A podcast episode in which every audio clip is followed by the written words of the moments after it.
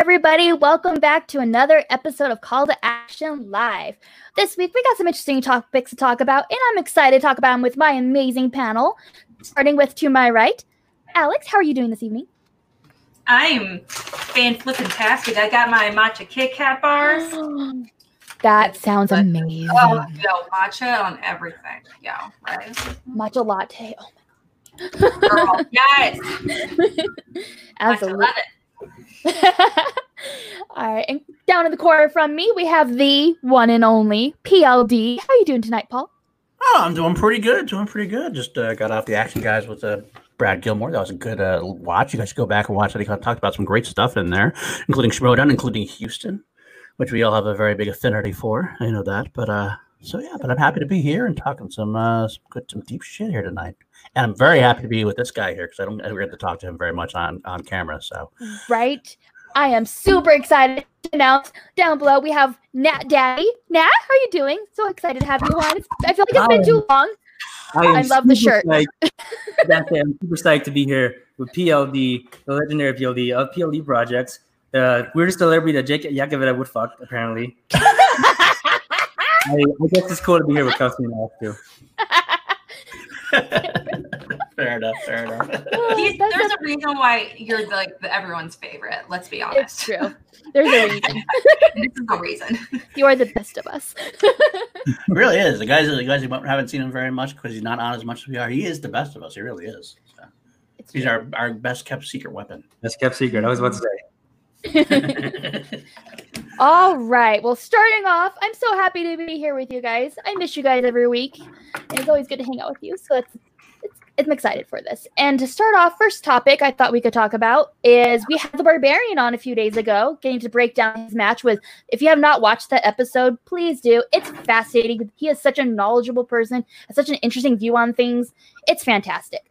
But he brought up some things about uh, the rules uh, changing a little bit with the way years are put on questions, things like that, like the standard. And it's been confirmed on uh, social media that it's now the official U.S. wide release is the official release date year. So that will be for release dates in, in general, the year put on questions. So I wanted to know what your guys' thoughts were on that moving forward. I don't know if I like it. I don't know if I like. I mean, I, I understand there needs to be a standard. That's the thing. That's always the, the place you got to start from. Because if there's not a standard, then you have, you have controversy. Because who knows gonna, what's going to go by what. But it seems like the standard it does tend to possibly throw some things for a loop of how you would naturally look at something. Like for something we were talking about this actually before the scene, to something like 1917.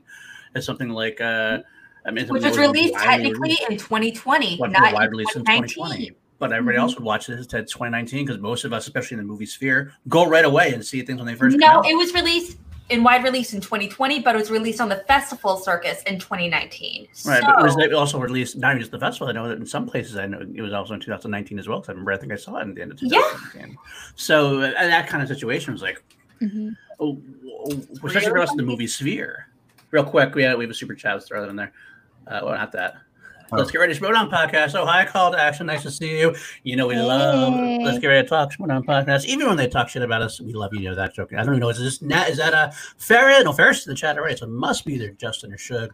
We love you guys both. If you guys saw them on the uh, certain point of view podcast, uh, they're gonna have some kind of cool crossover. Uh, love both those guys. Love both those guys. And of course, we are having some of them on our, our channel. Technically speaking, if you count Chill tomorrow, but we'll talk about that later on. That is true. anyway, I'm sorry I tangented off. So uh, whatever else. That's all right. It was a good tangent. I'll accept that tangent. Uh, Alex, what are your thoughts? Um, I do think it makes sense. I uh, I was very surprised when I heard this. I was like, "How is this not a thing already?"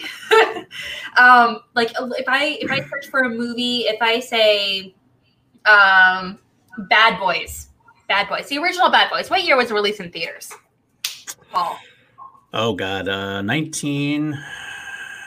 95? Well, I'm going to find out real quick. I'm going to say 95. okay, so that was released in 1995. However, however, it's great. It's really great. However, you, Bateman. It's, it actually was a minimal release in 1994. So, right. You know, little things like that, where it's just like technically tomato, tomato. Um, you know, in you know, in some websites, you know, would have different answers. Yeah, yeah. Just, yeah. I was just looking at when I was writing down questions earlier today. I, I noticed there's a handful of movies and Hathaway question uh, movies that have, if you go to their one page, it kind of lists one answer, and then on another page it lists another, even though they're both on IMDb. So little things like that you gotta be careful of. So now that it's brought to our attention, I'm like, obvious. So I'm glad. Yeah, it's. Hmm, what do you think, Natty? What do you think?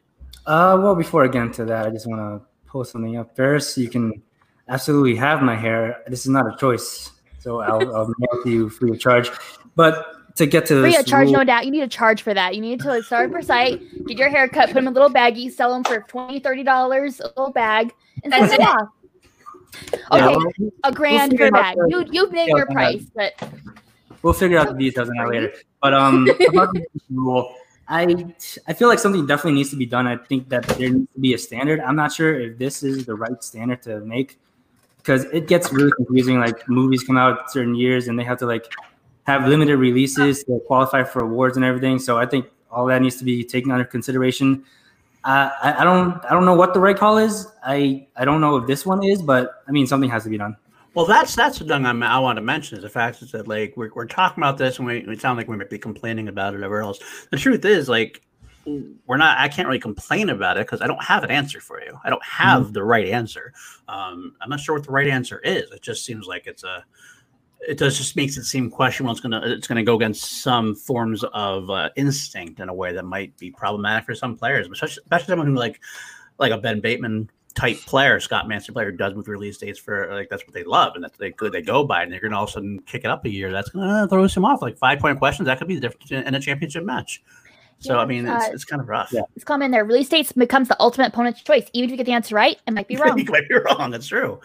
It's almost like you should be able to. You could say. I wonder if I can make it to like either or or it counts. Like you say, bad boys. You say, well, if you say ninety four or ninety five. You're kind of right either way. Maybe I don't. I don't know. That's probably opening up something too. Yeah.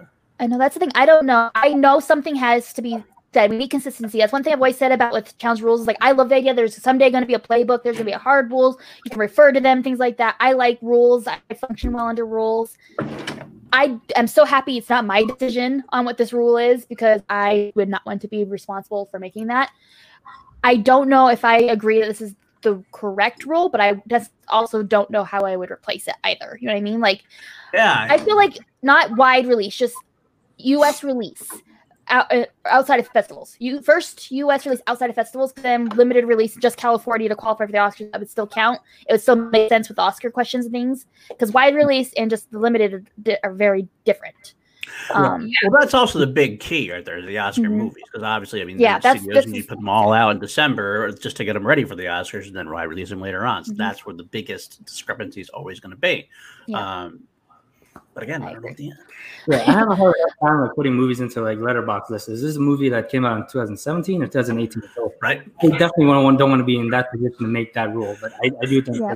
something needs to be clear and concise. Because letterboxing is serious shit. So serious I, get it, and I very agree. important. I so we should make that a standard as well. Give them Letterboxd to talk to Christian Harloff and get some kind of standard. Between. I base my entire life around the rules and the Schmoedown. It's going to be that everywhere across the board. That's what my life's going to be. So I guess that's going to affect my letterbox as well. You say yeah. that sarcastically, however, I don't. So, no, um, I, sarcastic. you know, yeah, you say that sarcastically, but um, yeah, I, I do think you know there's a lot of discrepancy. Uh, you know, making that judgment. I also think that it really does change. Like the movie, um, all the loves love, all the boys love Mandy Lane. That movie was released wide release, and it was at festivals in like 1994 it was in wide release later, like two years later, and officially hit theaters again like a year and a half later, um, because you know because there was a lot of stuff. So those uh, things uh, wide release, uh, national release versus like theater. Not to mention, there's already enough kind of weirdness going on uh, with uh, you know between different countries you know, obviously, um, you know, one of my competitors in my faction, his name is Malcolm. He is, uh, he lives down in New Zealand, and for him, it's very different. so I can't really imagine. Obviously, we don't, as uh, as that I know, if we don't have any international competitors, but there's a lot of different dates rolling around you know, online. And it's can even if it's on a really great site like IMDb, things can get messed around and it can be very easy to mix them up. Yep. So I'm not surprised. So I'm glad that we have like an official thing. All right. So yeah, I guess if you, at least you have the official thing, at least then you know what to study in a way. It's just it's just the instinct thing. It's gonna be it's gonna be tough for some people to get through, and I get that. Hmm. Yeah. Yep, absolutely. It's gonna be a learning curve. Like we'll we'll adapt. We'll adapt to anything. Players will adapt. You know, it's just it's gonna be interesting to watch it happen. yeah, I mean the Schmoedown. And like, like glad I'm not gonna be responsible or involved in that at all. yeah, the Schmoedown is still a relatively new thing, so there's going to be like speed bumps on the way, and they're going to have to like learn and adapt as they go on. So uh, it's better to figure these things out early. Definitely, yeah. definitely, he's gonna. Even if it is season seven at this point, we're still going to. be. I think I, I feel like it's going to keep going so much, like season 10, 12, 13. We're still going to be figuring out stuff because it's just going to be yeah. a very evolving sport. Um, yeah. But it's better for that. At least I'd rather have them evolve and, and consider what's going on and change things than just like say, eh, fuck it, you know? Exactly. Schmoedown needs growth. Is when, like, especially as the community grows, as their their scope grows, the little skybound things like that, things are going to change.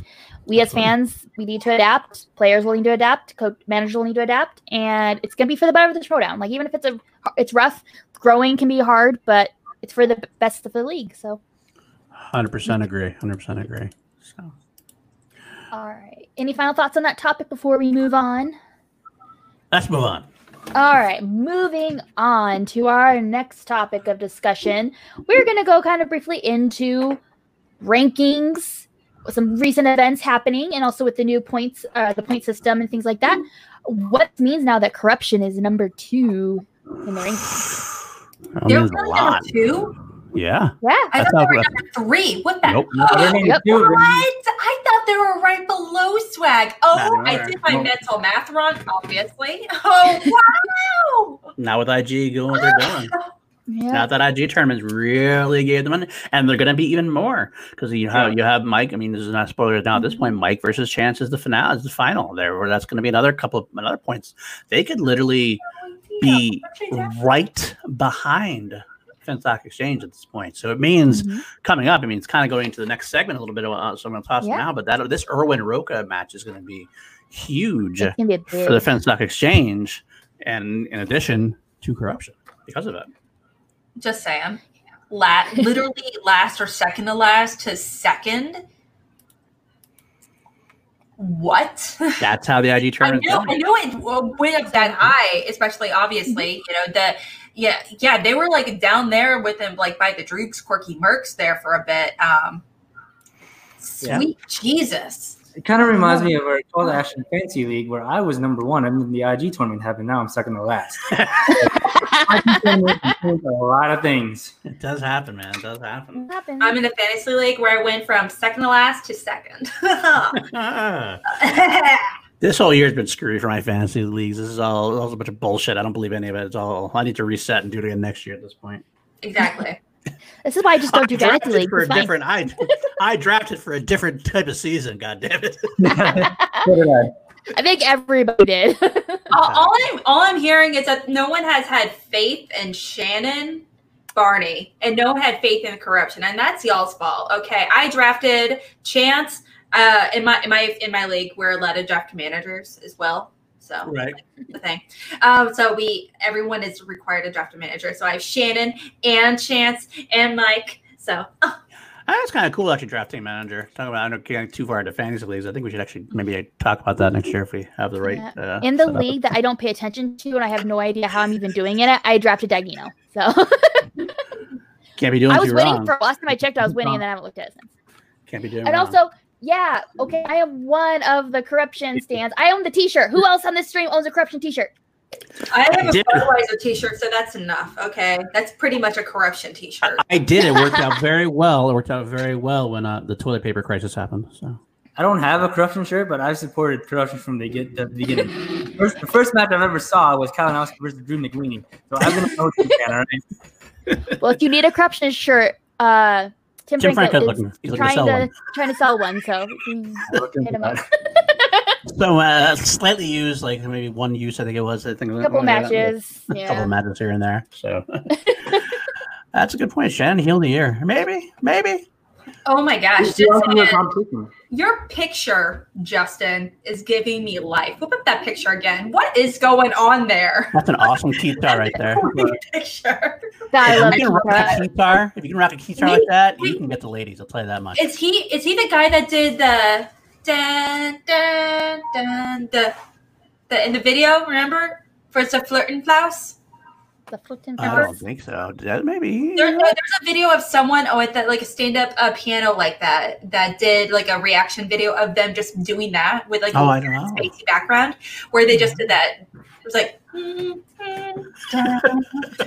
maybe mm, I don't know. Mm, I, didn't- I think you could rock a guitar. I think Alex could definitely rock a guitar. It was great. Absolutely. There's like 90 seconds of that. oh, Gotta yeah. get Alex a guitar.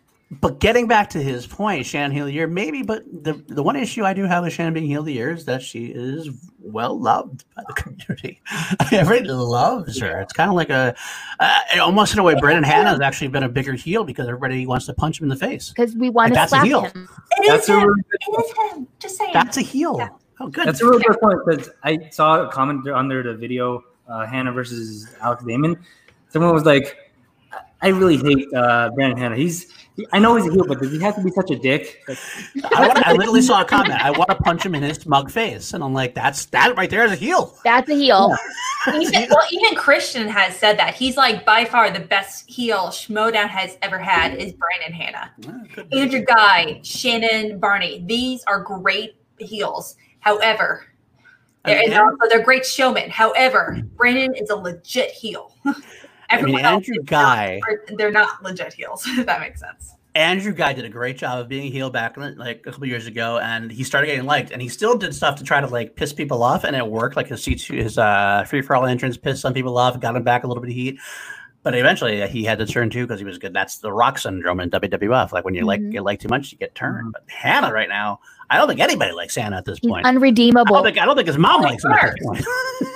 He's a he's a twat waffle. He's a douche nugget. He's mm-hmm. a he's a blunt end of a crayon that no one likes. he is gonna come. He came after C2A. That makes you the ultimate Yep. heel. If you come after us, you, you, you're gonna. You're done. Everyone That's all I have to loves say. us. And then and we gave you a voice. You were nobody. And then we had you on you were one of our first episodes of Chill. And I mean it was one of our lower reviewed episodes of Chill. But we had you on Chill. And then you stabbed us in the back. After begging us to come on, it was I get it. I get it, Robert. Uh, it's a different fire. aspect of it because he's loved. He's a loved heel. I mean, I, I you know my favorite heel of all time. But I'm just trying to make the point. We're just trying to make Yeah, the point that Hannah. I- I think Hannah as a heel character is technically more successful at it than Shannon is. Now that her care I think her character work is better in just Yeah. drugs. So sh- sh- she's a showman, she's an stand but as a heel itself, I, I don't think Hannah can be beat right now. in terms of uh, character work, I think it's Shannon. In terms of pure unlikability, it's Hannah. maybe they can share. Maybe they can share the heel of the year award. Well, like a co in heel of the year. the problem You is need to- I you don't think said Hannah heels, will right? share. I think You have to walk in a bit heels. about You that. need two heels. Yeah. You can't walk in one heel, right? Right, lady. That's the way it goes. Sure, let's run with that. The thing is, okay, what the problem is, I, I do know a lot of people when having this conversation is that in order to be a, a good heel, you have to have the personality and the character. Hannah's got that in space. Cool, whatever. However, in order to be a great heel, you have to win. And Hannah did not win. Uh, he didn't do badly. He got a couple. He got, he got the win against Saul. Um, He so he lost to Damon. One match in the IG tournament. He lost. Yeah. He did. He did. I mean, he's not. uh, He's. But he also won some. Here's Yeah, also my thing though. He's been sticking his like his unwantedness into other things too. Like he was like a manager for a second, like that. Like he's he's still inserting True. himself where he doesn't belong, even if he's not playing. If Awesome. that makes sense. Wow, that doesn't matter. It's moot point. It's it's gone. If he Not a actually point. became, if Not he became point. a manager for the Droogs, that'd be one thing. That I would, have that a would feeling. be the argument. I have a feeling you're going to see him interject with Ken a lot Yes. during the manager thing. That's my I call. I, And I'll tell you one, here's one reason why. Behind the season reason why. Because No. let's face it. Let's face it. No matter what you want to say, Christian loves what he's doing. That's No, obvious. yeah, so Christian loves what he's know. doing. 'Cause So he knows a lot of me. development. He likes to enrage the army. They're trying to think of the fact that he can't win a match. And so they're like, well, you can't win, win a flipping match, obviously. So you, uh, we I guess we have to insert you as a manager because you can't do your job as He's a three and three. He's not like he's not like he's like oh and seven. Match in IG, my dude. I don't know what to tell you. He Brandon one. Hanna is he like the won one watery and stuff. two. And is he going to play one more match for the rest of the season? Maybe Any He more might. match for the rest of the season? he Any- might. He might. Might. It's not a guarantee, my dude. Hey. Hey, Brandon Hanna is like the watery stuff in the ketchup bottle. You always get rid of it, but it keeps effing coming back. That's true. True. And yet, despite all that, Alex, despite all that, he's still mm. being talked about. And we're still he- talking about him. Who, who's talking about him except you that's bringing him up, Paul? Are you actually the Schmominati? second. that keeps bringing him up? Paul, are you the second in the leader of the Schmominati? Yeah, he was in the polls. He he's was coming second up. in Christian's poll. in the- yeah. Oh, wow. I'm so impressed by number two. That means you're in the conversation, though. So Yeah. other people, Yeah. despite his one loss, Definitely despite despite lack of screen time compared to Shannon, compared to Shannon, who has a lot more screen time because of her managerial thing. Mhm. I'm just saying You that this is exactly. not. Hold You will never be a great heel unless you win. Period. Actually, actually win in matches. I don't, I don't- agree with that. I don't. I don't, I don't agree with that either because- Yeah. someone who keeps winning. I think a great heel is someone you want to punch in the face, and I definitely Yeah. want to punch Brandon Hanna in the face.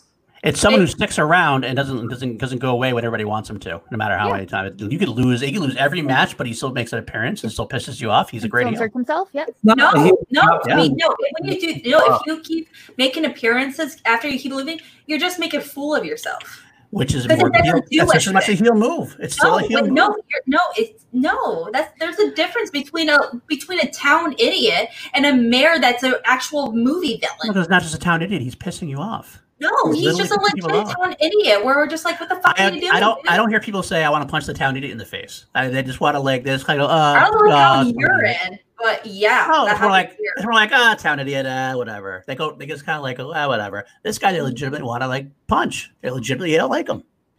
It's more than Shannon. Shannon's getting cheers. Shannon's getting loved. I love Shannon Shannon's new videos. love. Yay, Shannon's awesome. She's a badass. She's a Mm. motherfucker. Wow, she kicks ass. What are you saying about Hannah? A fucking schmuck. Such a dick. He's such a dick. no, That's It's what they get. That's a heel. you need to win. Period. he Even does. Christian says that he can't just inject himself as a manager and Sure hope. Sure if he can. like if if he were to win as a manager and do that whole thing, that's a very different conversation. How conversation. about this? Absolutely. Tad. Tad. But also, I would like to point former, out former too. Commissioner Tad, when Tad was commissioner, he was a heel. Didn't win because he didn't have any. Yeah. He didn't play. Tad, Also- the, Ta- the, Tad Williams. Tad Williams, the commissioner, the commissioner He's that not Mike, a heel. That poor little a munchkin heel. man. Heel. That poor little heel. munchkin man that was manipulated by That's- McKinney and that's- Mike Kalinowski. That's what made him a was heel. poor little cleaner. He was a poor little heel. And and Alex- that was like, can I have some more, Mike? Christian, can I have some more matches? And also back to like the you're she win. Corruption was not winning for a very long time. That's true. agree. I agree. And if she had continued losing, I would still say she, she would be an awful heel. And she was still winning She the heel wasn't. poll, and she was still she's not losing. she was And she still was winning still the heel winning the polls. Still winning, yeah. Look at the biggest. Oh, you could be a big heel without winning because she wasn't Yeah, winning. you It was still be a a big good heel. heel. though. You can be a big heel, but doesn't mean you're a All good right. heel. All right. So before Shannon was winning, who was the biggest heel of the year? Before Corruption won on the IG run, who was the biggest heel of the year? Hannah. But No, you but said happened he wasn't the big heel of the year because he wasn't winning. And also the Yeah, Hannah thing started understand almost that, but exactly the also same time. was So playing also at the time. hundreds, after Shannon man. was playing at the February, time. who was your biggest heel? Shannon, Shannon, okay, Shannon was had, They had weren't a winning. by then. Corruption Hannah wasn't wasn't winning. playing, but Hannah now And that it he's did. He lost to Chandra in March 2000 of uh, 2020. and He he's lost. done. Oh and one. He was 0 1 at that point, and Shannon was 0 0 whatever. Yeah. So who's, okay, your, who's so your in biggest March, heel? end of March, who was the biggest? Oh, Shannon. Who was losing? But she was Who was losing. Oh, sorry. I'm thinking about now. Okay, yeah. Both Hannah. Hannah and Shannon were Both losing. Hannah and same Shannon were both losing. They were They're both. They were both at the bottom, losing at that moment. So who was So the you biggest don't heel? need to win to be a big You don't heel. You to be a heel. Look at the best Just movie dick. villains in history. Look at Darth Vader, lost. Killmonger, lost. Voldemort, lost. Um, what did Killmonger lose? Because Yeah, he technically died. he Right. died. He died. However, he succeeded in his mission. Did he? No, Yes. he, he didn't. He, Did he? No, Did he that take really over? did. His mission is to get like pretty much be like, yo, Wakanda, you need to put yourself out there because Wakanda has all this like dope money and all has this really amazing stuff. It needs to be out there in the world for people like us to succeed. And you're like holding. He wanted to send weapons out everywhere, and that's Didn't not he what wanna happened. the And they ended up being like, "Hey, you can have some of our technology, but that also includes weapons." Yeah, that also happened. Did it? No, villains are supposed are supposed to win and lose. You can't have a good wi- you can't have a good villain that loses all the time. That's why Darth Vader is so great because he And Hannah doesn't won wins. And Hannah won one and lost one at the tournament, like since the beginning part of the year. Oh wow! So he's one and one. So, So he's won some and lost I'm some. so impressed with a competitor that just keeps losing. He just told me he has to win and lose. He won one and He lost does. one. Yeah, he needs to win and he needs to lose. Absolutely. I'm waiting. I'm waiting for him to win again. He already won one. He already won one and lost one. once. And he lost one. He's lost twice this year, oh, and Whoa! He's, he's I stand three. by it. He's, He's a three and weenie. three. He's a weenie. What can I say? So, well, he's a weenie, so he's a heel. Well, there's no arguing that he is a weenie. Like none of us. We're not saying he's not that. we all know he's a weenie. Stand That's by why. I That's why, and that's why he's the heel. That's why he's. That's why he should be in talks for heel of the year because that's Mhm. part of what it is. I, I I've talked. Okay, I've talked with this to numerous people that have That's true. all been on the That's true. same. Is he a great personality? Absolutely. Is Mm-hmm. he getting all the conversation? Yes. Yes. However, you need to succeed beyond just one or one match. You have to be in a conversation not just because of that. You need to be in the conversation because of your record as well. And Shannon, she was losing the very beginning, and yes, like you said, you know, she was losing at the beginning, and now she's coming back. You know, I think honestly that makes her a better heel than we give her credit for, and because she stayed consistent through that. Uh, Hannah also has been very been consistent with her personality, with her promos, not with her record. I do want to clarify. Well, Since Hannah's he been ever turned heel, he's been consistent. Yeah, I would say that. absolutely. He also has. He just doesn't win at all. He But he did, did. though. He won one match. since, since he's gone heel, since he's gone heel, he is one on one. He's always been a heel. No, he was not a heel. No, he's He, not. how he was introduced as he was the a, he was assassin. no. He went How back and is forth. he not a heel? If He you're was calling hold on, hold on, hold on, hold on. He was a heel into the family, but this year when he went to the den, he was a hero. He was a because the den is not uh, The Den a is face- more of a, a face team, more a face team, except for Ben Goddard. he's been a Except for Ben and actually that's not being true. The Den kind of to Ben. of But he was act, he was acting like a face. Brandon Hanna was acting like a face until the trade to the oh. Burning Troops. See, that's where you lost me. I think he was always a heel. I don't think he, He was, a heel though. all- He, I, I feel he was a tweener at best. he had he had the character switch How when he was got he? the trade. How would he have ever been a tweener? He literally. If that's not heel behavior, you're, you're telling me. You're telling me Ben though. You're Ben telling me there was no do that? difference. He's Hold technically on. a face. You're telling me. You're, you're telling me. You're telling me there, there was no difference between Brandon Hanna. And he's low key a heel. Whoa, He's whoa. still, I can he's see a a face. tweener. He's a tweener. A- Answer me that. Seriously, seriously. answer me this. You're saying there's no difference in Hannah's character between his match against Chandru and he, when he got traded to the Burning Drew. You say there's no There- difference in his character. There No, I do difference, think the it- difference is He between went, Okay. from, no, he went from like a six to a two. Okay. But either he was way, a mediocre heel. Now he's a great heel. That's and since he went to that turn, he is one on one. He- So what I'm hearing is that he had a better, he performed better when he was a face. No, No, no, you're but you're saying heel has to win, and heel has to win and lose. You hear the whole argument, heel has to win and lose. Since he went full on this kind of heel he's been, he's one and one. So he said one one, No, lost one. no, he's no, he's uh one and two. No, no, no. I'd Since say he was si- mega heel. no. Since he- but Since he went, got traded to the Burning Drugs and, and became this Oh. character that he is now. He because before the whole Chandra match, he wasn't this whole different kind of heel that he's become. He changed over after the trade to the Burning Drugs. That's when he flipped on a switch and was turned against everybody. That's when the big promo dropped and everything else. Since then, he's been one and one.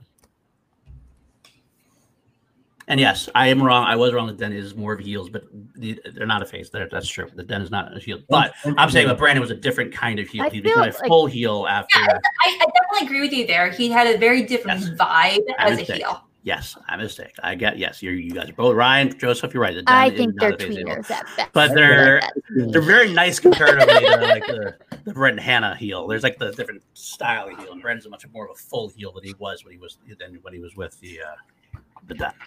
Yeah. woo, need drinks. I woo. Let's do some yoga, guys. Let's see what the chat says. Actually, I'm, I'm interested to see what the chat says. Who like what kind of like is it heel? Is it who's the heel there? Is Shannon a heel because of she's winning and because she's with the character, or is Brandon more of a heel because he's want you want to punch him in the face? I'm curious to see what everybody and, else. and, we're, and we're not necessarily saying I'm not like saying that Shannon's not a heel because she's a heel. Brandon's both a heel, Absolutely. but it was the argument that Brandon doesn't qualify as a good heel because he. I mean, so it's like I don't think the argument was that neither of them are Yeah, heels. I- They're both heels. it's that Uh, Joseph's calling me out. I got to read the whole thing. Uh, clear the flags of heels of the year. You heard them. They're heels. That's true. Yes, they Ben Goddard definitely say he was a heel. So also, I mean, if if Shannon on a fucking ukulele singing about all the competitors, Chandra, Janine, everyone, Hanna, if that wasn't the most heel thing I've ever seen. but everybody loved it. But though. everyone That's the problem. loved it. Everyone Or- loved it. I also loved Hanna's little thing where he's like, "Yo, loved. Yeah, I did. you guys are you guys can eat shit." the You percentage of people who loved Hanna's stuff to the percentage of Shannon's stuff is greatly varied. I know of Oh. like uh-huh. three people who love Hanna, and I, I know of thousands of people who love Hanna. I also vice versa. I know like three people that love Shannon, and I know thousands of people that love Hanna. By extension, Really? Ooh. I know a lot of people that love Hanna. I know Billy. I know Nat. I know Well, Will McLean. Will McLean. Yeah. I know. I think that- I think that's it. I, I And know that- that Gilmore. think Hanna is the shit. I think he is the bee's knees. He is. Uh, he is the femur to the skeleton. Okay, he is like the fave. For the record, I do think that Shannon should win Heel of the Year because she's going to be a consistent presence throughout the entire season. But the, the point is, I just I don't think that a heel needs to win, which is why I'm like back in the Ram hand train. But, but I, I, I'm still on the Shannon side.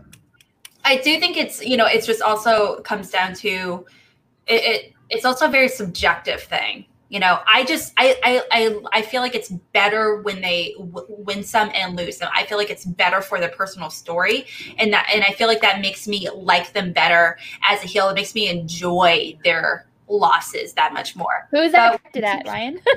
You keep saying heel. I don't think it means what you think it means. Yeah, I mean, like uh, that's like that's just me though. I I do like I do completely understand, you know, that that other like the idea that you know you don't have to, you don't even technically have to play or w- let alone win in order to be a good to a good or a great heel. I think it just comes down to a matter of like what you appreciate about them more. You know, who do you love more, Ben or Andrew? I've Kelsey. I mean, I will say Shannon right now. Shannon's gonna. If the if the awards were today, Shannon would win heel of the year because, but because she's well loved for her heel work, and I do. I I think she does say a lot of heel things, and she insults people and she disrespects them. Mm-hmm. And it's funny as hell. I love her songs. I do. I love her songs. I guess I just want to. I just want to point out that it- it- there's a real difference of trying to figure out. You know, I think everybody has a problem defining what a heel is necessarily. And Ryan, you're not wrong. I think everybody is kind of is kind of has a problem with it because it's not an easy thing to fully define as far as that goes. There's different kinds of heels, uh, but there is that argument from the long term, like where the basis came from for wrestling fans, is that you do anything you can to get the heat. You want to get booed, no matter how you do it, and that's what Brandon Brandon Hanna's tapping into that type of heel. That's a deep level kind of heel. This Shannon heel is the more surface level where everybody's going to vote. Probably everybody will vote for because you love her and you, and you laugh. But it's kind of like a I don't know how to how do you how, what do you say? I, know Nat. You see what I'm saying? That Yeah, I- I I know what you're saying too. I think uh, Shannon is the heel that you appreciate, and Brandon has the heel that you despise. Yeah, I, I do think they're very different heels, but I do if I had to put on a ballot, um I I do think the for storyline and everything, I do prefer Shannon. However, just because like you said, the fan interaction and the stories that he drives, and even when he's not playing, he is he is very present, which is, you know, very obvious. You know, um, you know, so I would honestly, if there was a ballot, I would vote for him for best heel. So here's the thing: Doug is bringing up wrestling stuff here. that you be healed and be liked, nothing to do with it. But Stone Cold, The Rock, Undertaker, Chris Jericho. But you realize though, if you guys think about it, for Yeah. the wrestling fans, they were heels and they were turned face because were everybody loved them so much. turned Like they get like The Rock was such a bad guy, people kept cheering him, kept cheering him, and they had to make him a face. I don't think Stone Cold was ever What's a happened good with heel. Guy? He Saw it as a face. I'll, I'll take Andrew your word for it. I have no clue. I don't know. I know. It's like- it's like- because we love him so much. It's our fault, and it's fine. I love him there, but it's all our fault. we love him too much. that the Prince, that Oh, might actually be the better one. Prince of That's William Thomas. that's a good That is comparison. NWO heel, Hanna's IRS. Now, for those who don't know, NWO was the big New faction in WCW New World Order that was started by Hogan, Nat, Nash, and uh, Hall, three big wrestlers. They were all like WWF people who invaded the other company in the storyline. Um, but they were they were popular, even though they're the bad guys. They were like the "you're so bad, we love you" kind of thing, and they were still heels, but they were definitely the popular side. IRS was a character. Uh, That's annoying. Who was just fucking annoying so much, and you boot him no matter what happened. Um, he came out as Irwin R. Schyster, and he had this briefcase, and he was like, you just want to see him get punched to fucking hell, and he never won anyway either. But like, but that is a different kind of heel in a way, though. But I guess so. What I guess you gotta say what floats your boat as a heel, but but definitely Shannon's gonna be far more. Uh, in turn to to turn to a face because she's already loved than someone like Hanna at this point. Yeah, Hanna, Hanna Hanna's takes a lot of unredeemable. to turn into a face. Shannon, he's on. you could turn you could turn to a face pretty easily because she's already well loved. Mhm. You just need to tweak it a little bit. That's why Drew got, got over just as well as Debonair because they just tweaked it Yep. a little bit, and They he, tweaked it. he became a little less insulting personally and more just funny about it. And yeah, that's why he worked as Debonair. So. Yep. that's true. He Iris told fans. He basically was Hanna, pretty much. He, Hanna's actually very clearly That was a perfect IRS. Uh, so that's part of it, true. But Stone Cold is also a heel as well, and Oh. that, that's part of it. That is part of it. You're absolutely right. But he definitely was a fake. He was definitely being cheered by the men at that point too. So Ryan, I'm aware that Stone Cold was a heel in, in the beginning, but I'm saying that he works so much better as a face because he had he's someone that you can root for. Like he was at best a tweener, and he's he's going around giving people Stone Cold stunners. You can't like pull that off if he's a heel, as much as you can as if he's a face. But anyway, we're talking about wrestling. We're getting too far into wrestling. I think. Yeah, that's- for some not- people. I- I I know your guys' points because I agree from what I know about wrestling, but yeah, I can't too much because I don't know anything about wrestling. But Yeah, I know nothing about wrestling. Either way, yeah, I think that we've, we've probably said enough about this tonight. But there you go. The prince that wasn't promised. Live events help change those perceptions harder online. That's true too. That is actually very true too. Because when you were in the live event, and the, if Hanna came out now at a live event, I think he'd be booed a lot more than Shannon would be. To be honest with you, I think that's Shannon would come out. I think Shannon would come out and get cheered. I think Shannon would get cheered at a live event. I do. I do think she gets oh, I think she uh, get a, a roar of cheers, like way like when like guy popped up on the screen at Spectacular, how we were. I think it's how Shannon would be at this point as well. and Hanna. and then Hanna, Hanna- get- He'd get bottles thrown at him. Then so who wins heel of the year? Who wins face of the year? I'd That makes it a tough challenge. Who wins the face of the year? That's a good question too. I don't know who wins face of the year. This one who's the Hmm. best. I mean, cool. probably someone. Well, I'd Did, say, did they have to play? Yeah, you'd have to have have to have some. say- matches that would- Ace. Let's say it's Brendan. uh, Sorry, is uh, uh Brendan Meyer? Yeah, Brendan, Like, but he hasn't really. yeah, to me, like a played. babyface. I think it's Ace. I think it's Ace. Probably, you know, that's not a bad play. Yeah, yeah, I can see that. The swag is definitely more of a. of With that Cinderella name. story and everything like that. And Yeah. it's like like the, I would the, love to see him go. pull at the heartstrings and everything. Yeah, I could totally see that. I'd love to see him go. Yeah, that- Oh my gosh, especially when he whipped out uh when he whipped out the Spanish. I was like, oh, Uh, boy. Pour some cold water. we gotta, oh, gotta cool. learn Spanish. um, let's uh, can we take a few minutes to kind of dive into some of the super chats real quick we've had quite a few we really kind of brushed over them so sorry about that guys um We were heated. yeah, we, Yeah. we got very um passionate We're, for sure All right, let's go back. Let's go back to some of them. Let's see the ones we got there. All right, we did Jake's. John Lustrina just keep shaking the bottle, Jake. That's towards the ketchup comment. Sorry, John, if you missed that one before during it, but that's true. Uh, let's see, we got Principal was promised. I missed this one completely. Actually, hit like that like button, folks. Yes, please hit that like button. And Paul is not a Schmoganati, or I mean, it doesn't exist. Good job, Joseph. uh, what else? we What? got? What huh do I know anything about Schmoganati? I might, maybe. no paul This is he knows news to the rest of us called action. I think we need to filter our chats a little bit. uh, Clear the Plaid Hill, you, you heard them, their heels. We did mention that one. Thank you again, Joseph, for that Their one. heels. And yes, Ryan, you were right. They would win with the den, the face stable. They have grace. What are you talking about? That's true. They, you know, I was wrong. I thinking that during a pa- passionate moment. It's just that they're not as hated or they're not as angry about it. So it seems to come off as more tweeners to me. But you are right, especially with Grace. I think I think it's like that. I think it's that Kate comes off more of a tweener than Grace does. That's part of the reason Yeah. why I, they're thinking that way because Kate doesn't come off too heelish to a degree. Wait, is barbarian? times, keep oh. saying heel. I don't think it means what you Barbarian, think. no, it he's means face. Ryan. I would not call Barbarian. He's in Finstock Exchange. He's So face- like that No, that rough face. in a faction, and by not everyone in a faction. But that's what's supposed to be though, is that everyone in the faction is It has been a little A difficult to do that. But I mean, like Ben, Mhm. but Ben is very open about it. He's like, I never, I never consider myself a face. I, I he considers himself a tweener. because he can't hack it otherwise. He said that basically he can't do the full face thing. He's tried the Yeah. full face thing and but it it's didn't work tr- for him. try yeah.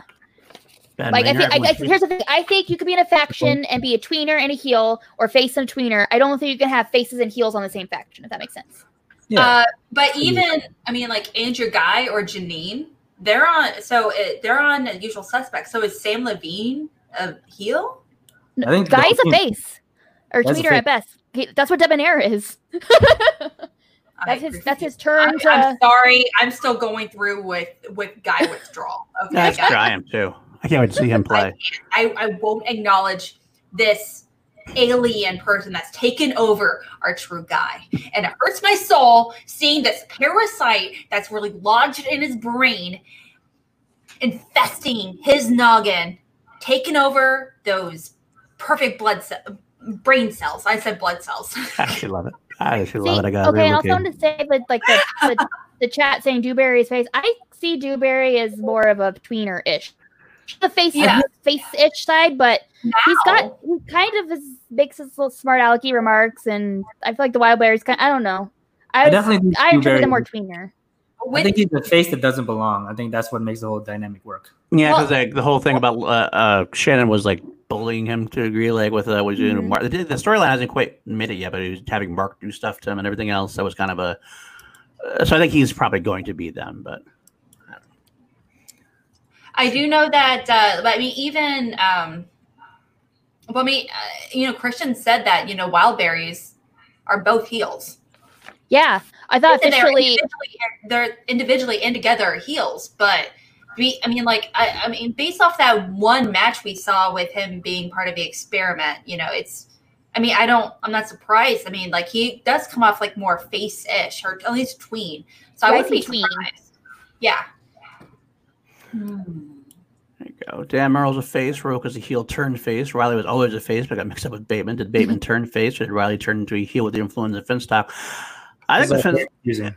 it's kind Ryan, that's the most important message I've read all day. it's true. Dan Murrell is definitively a face right now. That's He definitively in there. He's never not going to be a face. Rocha, because he's with Dan, is a face. Yep. I think that's the main thing. Without Dan, he won't be a face, but with it, with Dan, he will be a face. So Bateman and Riley being on the Horsemen are now the Horsemen got to be with Dan Murrell as the Horseman. The Horsemen have got to be faces theoretically. Dagnino is a face now at this point. He really is. Yeah, he's he's Dagnino's a face. Really is the is. So I think that whole faction. is It is weird because the whole faction thing is a. Oh yeah, because Dagnino has he actually has said that he has stopped a lot of the heelish type things. He's been a lot more respectful type people. He Yep. comes on. He comes up in the post reviews. Oh, they played a hell of a game. They played a good game. Blah, blah, blah, blah, blah. Yeah. He starts talking. Where before he would never even give him any credit at all. Back when he was like the Lions Den guy, like back when he was with the Patriots and everything else, when they were true heels, he was always talking shit. Now he's kind of like they're great people. They're and I say like they're not as good as us because that's part of their cockiness of their face, but they're still overall. It's kind of like there's not black and white anymore. It's like It a- circled like back to the earlier heel. topic. We're never Yeah. true heel. They're too damn likable. That's true. That is true. It I don't think they're back. healed at all. I think they're just themselves. I'm cold, y'all. I'm That cold. is true. I'm this shit on. Oh man, hot, but cold. Forgive me. all right. Um, I think we've gone to this heel face thing long enough at this point. But uh, you want? Should we move on there, Kelsey? To something else at this point? Uh, Or yeah, well, less we, to were, we actually kind of we're still kind of sort of in the middle of a topic where we were talk going to talk about uh, Oh, the okay. points Oh, and how it will affect with things coming up. Um, okay. See, so here we are. So singles tournament and teams matches, we were three points per win, four for TKO, KO. Play-in matches we worth two points per win four for TKO and KO. The remaining season seven title matches will still be worth three points per match, four for t- TKO and KO. However, for the spectacular, title matches will be worth five points per win, six per TKO and KO. Next season, season eight title matches will be worth five points per win, six per TKO and KO. So I know spectacular Mike- is gonna have some impact. yeah. I know Mike was upset 'cause it seemed like they were changing in the middle of the season, but Christian was quick to hop on and say that wasn't Mhm. true. And I happen to think that Christian's right on that. I don't think it's really changing I think just spectacular is the big change. Yeah. Yeah, and that's like you can change that at this point because it's not like I don't think it was that big of a change that you'd like change anything. Mhm. There's no plans that are being changed by managers because of this score score change. You know what I'm saying? So I think without that, it doesn't seem to be kind of like a okay, that's cool, Mhm. good to know, and it's probably for the best. It's probably for the best. So I like the official clarification too because I feel like when it first got announced points, I got so confused I just stopped paying attention. So I didn't really know what the points were worth. Now I know what the points are, everything points worth wise, and so I could do better predicting and things. So glad to just have it out there. So with knowing that and everything like that, so corruption, I mean, comes the upcoming match that's coming up are in a super good spot. Very good spot. yeah. Uh, I think that corruption's bread and butter is inner geekdom, but Mhm. I think they have a real good shot at winning the singles tournament, especially with Chance. So I think that's even more points on the board for them. Chance and Mike are both have good shots at going far in the tournament. Yeah. I mean, they're always good. And Mhm. plus, and you never know about the rookies. You never know what the rookies are going Yeah. to do. Mar- Mhm. Marisol, I've I'm heard so excited for things about. Marisol. Um, so it's gonna be interesting to see where they go with that. Yep. I've already Yeah, seen a lot of the rookies. To be honest, a lot of the rookies I've heard good things about that I want to just I'm ready see to a see them. match and see what they. they have do. been hyped up since before the draft and like so they've been in our in our minds of like i want to see them play and it's Mhm. finally coming i'm so excited Adam Collins. I, I'm really looking forward to Andres Gallego because I've been talking to him Yes. a lot behind the scenes. He's a smart, smart man. He's got a lot of knowledge. I know that much. Of course, who knows about whether or not they can play? There's also the knowledge versus can they play the game, and that's you're not gonna know until you see it. Well, But uh, we'll see when we play exactly but anyway, so I think the points. I think the change is fine. I like the change. I Mm-hmm. think so too i think it's gonna be cool and like i said spectacular just i think it's gonna just show that those are gonna be some some matches like there i can't wait to see the official lineup for spectacular because Yeah. and i i highly doubt it's gonna be a live event unfortunately Yeah. wear your I- mask Wear your mask. wear Wear your goddamn masks. your goddamn masks It's You know really not what? I would be really kind of here for. I don't know if it would be okay though. Like an in studio match where everyone wore masks while competing. No? I here's where I Allow- feel I could see that happening at the very, very end of the pandemic. Like the first maybe studio match where people are a little like hesitant to like Yeah. and they're like, Well, what if we do masks and social okay? And then like but then like that's the end of the end of the pandemic. Uh, So I in see like three problems. years. I see problems. yeah. I see big problems. I mean, Christian can't even Christian can't even hear can't hear doing a lot of saying like Teridium. I didn't say it would be Teridium. successful. I said they're gonna try it. I can't even hear half the things anyway at this point sometimes. So I think that'd be a problem when it comes to putting a mask on, then trying to have them say answers. Say that answer again. I do know that just uh, the having having matches in studios also not obviously not only affects like the psychology of a competitor and everything, but you're more likely to act on your challenges. You're more likely to uh, you're more likely to not only act on them, but you're more likely to win them as well. And when, if you do issue them, if you're in studio, things like that, and so that can they can have really big impacts on the matches. Not to mention championship matches with the buzzers. We changed the whole buzzer, like the buzzer situation as well. They changed it to uh, the, the ten point, the ten. Is it like ten point question kind of thing for a championship match kind of situation? But um, you know, I mean, like obviously, it's just a very different situation. Um, so I, I do feel like we it, we have to go back at some point. It's just a matter of time, obviously. Happen eventually. The sooner you guys start wearing masks, I don't think our audience is the problem. But still, sooner as people start wearing their masks, the sooner we have possibility of live events. So That's true. tell your That's friends.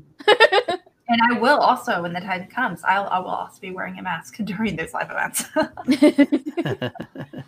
At this point, like even when this is all over, I feel like masks will become fashion. So I think it, people will just some people will just continue to wear them. yeah, not Your kidding. call to action mask at TeePublic. yeah, get Sure, your we T call to action mask. at T No, Public. I need to get one. I know what to do. So. I wear my Harley Quinn mask, so I'm I'm good. All right. Any final thoughts on points before we start kind of speculating on upcoming matches? I think we're pretty good. We did have the one stream lab that we should throw Oh, in there because yes. uh, corruption from corruption. surprisingly. Corruption. Saying that I agree with Alex Mack that a heel needs to win or have the treat of winning in the have the threat of winning in the future. I think it's supposed to mean threat of winning in the future to build heat or they eventually become a joke. I understand the comment. I don't know if I necessarily agree, but I do also would throw that Brandon Hanna. I still after his did his one win and his one loss, I think he does have a he's is still a threat in the IG tournament because it's not like he got blown out. He beat Saul well and he lost to Hanna or lost to Damon on a thing. But So he's, he's going to be competitive. But if sure, but if anyone deserves to have a match after this that didn't get you the finals, it would be the Barbarian, considering the mishaps. Mm-hmm. I gotta say, I'm I'm gonna I have a hot take. I'm gonna say right now, but this, I think that after watching Damon Kanowski, I think Hanna deserves deserves more uh, match than Damon does. To be honest, so I think Hanna lost to Damon, but it was more of a fluke. Whereas Damon seemed to be more, at least at this point, um, not quite as ready for IG, generally speaking. Um, I think he's gonna be there. He's gonna get there eventually. But that's, that's my own hot take at this point. I think uh, Alex Damon is like Michael Jordan going into baseball. It's not like he's bad at baseball, but he's a champion in, in the NBA, and you're not going to win a World Series your first go around. Right, Yeah. and exactly the sure. word. I think I think if I had to rank, even though Damon beat Hanna, I would still rank Hanna above him as a better IG player overall. Yeah. Every everything went right for Damon in that match against Hanna. Everything went right, and that happens sometimes. That's what happens. So I'm not like decrying him. So that's that's how the, the game played out. But if I had to put, if you had put Damon versus Hanna in IG matches like ten times, I think Hanna wins the majority of those matches. That's what I'd say. My own thoughts. I agree. All right. Perfect. Well, going into speculations, pulling this up, we couldn't find a more recent bracket. We looked. we have Chance Ellison versus Mike Kalinowski. Corruption versus corruption. What do you? Who do you think's gonna win? What are your thoughts? I got chance. Um, I've had like I would have said chance in a heartbeat because chance.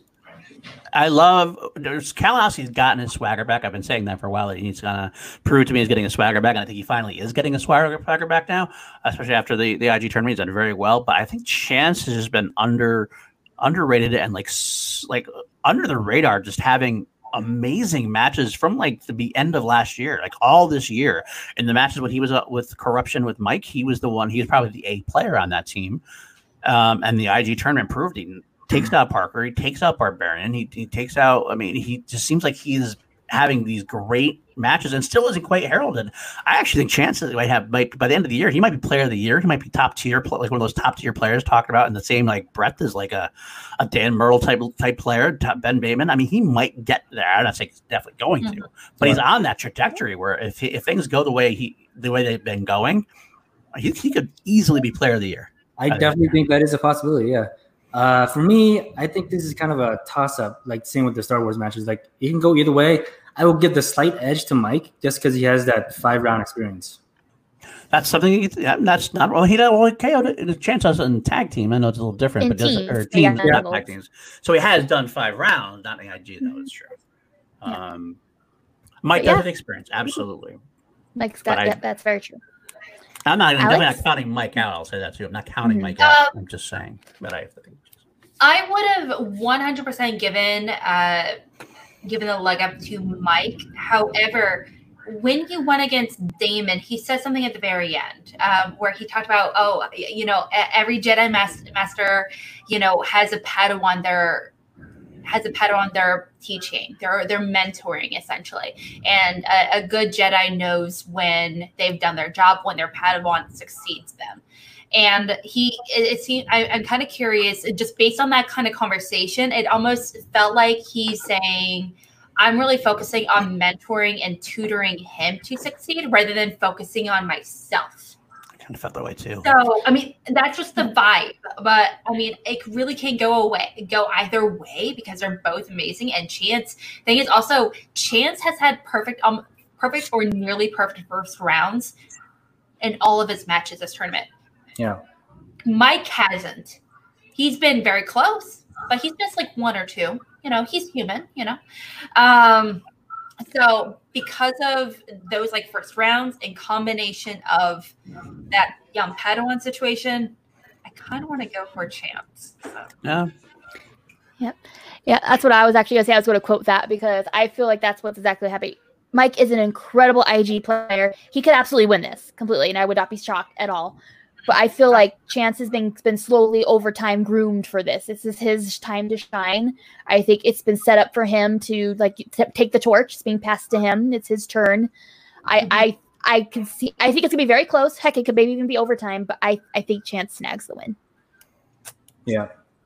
Hot take. We're never going to get Take that back. ever. I, Rude. I actually, I actually agree with Ryan. I do think it's not going to happen because I think that Mike I missed the the time passed. opportunity.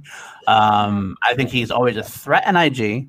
He'll always be a threat in teams. I don't think he's ever really going to be a threat as a single champion. I don't see that happening. He might. I'm not saying he'll never get into a title shot, but I think a lot has to happen. I don't think he's quite on that level in singles. That's just What if he's been secretly studying Star Wars and he just comes out of nowhere and then he's got three belts, but it's Star uh, if he goes to Star Wars division, that'd be an interesting thing too. But I don't. I think that's going to take a lot more than. I do agree. I think that time's passed. I don't think it's gonna happen, but I don't want to hear it said to me out loud. I like to be in denial. I think I- Chance, I think Chance has a better chance at three belts. I think Chance could be Chance, Chance and three belts through. I honestly to God feel like it's belts. impossible for a competitor to win all three belts and actually not only win them but hold them, Yeah. defend them, let Oh, alone that's win harder. them. I feel like I feel like it's almost impossible. Two belts, obviously, yes. Three, it's just there's so it's so difficult for uh, an IG pe- competitor to succeed in teams, let alone singles. The Right. fact that we had the Mikey three belt situation last year is nuts to me. Um, but I feel like it's on, honestly, I don't think we'll ever see it in Schmoedown unless someone decides to make it their job. It's their career to study. I could see. I honestly could see Chance doing it if if if the tra- trajectory continues. I could see him being a legitimate threat. Not saying it will happen, but he's probably the closest I could think to a legitimate threat at that at this point. Unless it all, depend, it all depends on a couple things. Of course, Dan Murrell, if he ever does enter the IG and ever decides to commit to it, Rocha? chance. No, I, I'm sorry, Rocha's Star no Wars chance. belt? No chance. Rocha has no chance at the Star Wars belt. Whatever his bluster is right now, Rocha has no chance at the Star Wars belt. I'll Look say at that right Big all loyal to her I will say- co-host. That's fine. Like, No, I no. don't- a man is talented, he's had a singles, he's had a teams, he's hungry for it again, and he's been vocal about how he's been eager to get into Star Wars. Obviously, it didn't happen this year, but Oh, yeah, we also talked about Smets too. And Smets beat his ass in Star Wars every time they played. He said. Yeah. Also, Smets beat Dan Murrell. You know, I mean that we're not going to really compare them, are we? Well, but and saying we're talking Star Wars. Smets isn't even in the Star Wars league yet, and Smets was like, but so I just think I Rocha has a good chance of being a singles guy. I think I think Rocha is a lot hungrier than he's been in a long time. I would not surprise to see Rocha make a good Say run. every year. I would not be surprised to get Rocha be a, a team. Rocha's a team champion, obviously with Dan. That's always going to be a threat. I just don't see him making the, a successful jump over to any other league at this point. I just don't see it happening. He'd have to prove a lot to me. And I'll tell him his face. I have no problem telling him his face. It's not just not meant to be disrespectful at all to John to John Rocha and to his studying habits and everything else. I just think it's a different beast that I don't think he will. Star Wars is such a different beast, and I just don't think he can. He'll be able to hack that kind of level at that point. To be honest with you. I just- Yeah, we are a long way from Bespin, but I think Alex Damon lives and breathes Star Wars, and you need to live and breathe Star Wars to beat him. So it's a huge commitment that I don't see him making. And if he committed to it, he would not. He would not be able to hang in the singles, and at, at that point, I don't think. That's the problem. All So, his attention would be yeah. I Yeah. see your point, and I kind of agree too. so All good luck. right. I mean, if he does, good luck to him. But I, just, I th- but at the end of the day, guys, we at, we just got to remember, you know, Rocha just really wants Damon's ass. he does. He really does. I think. In He fact, really, really does. It's uh,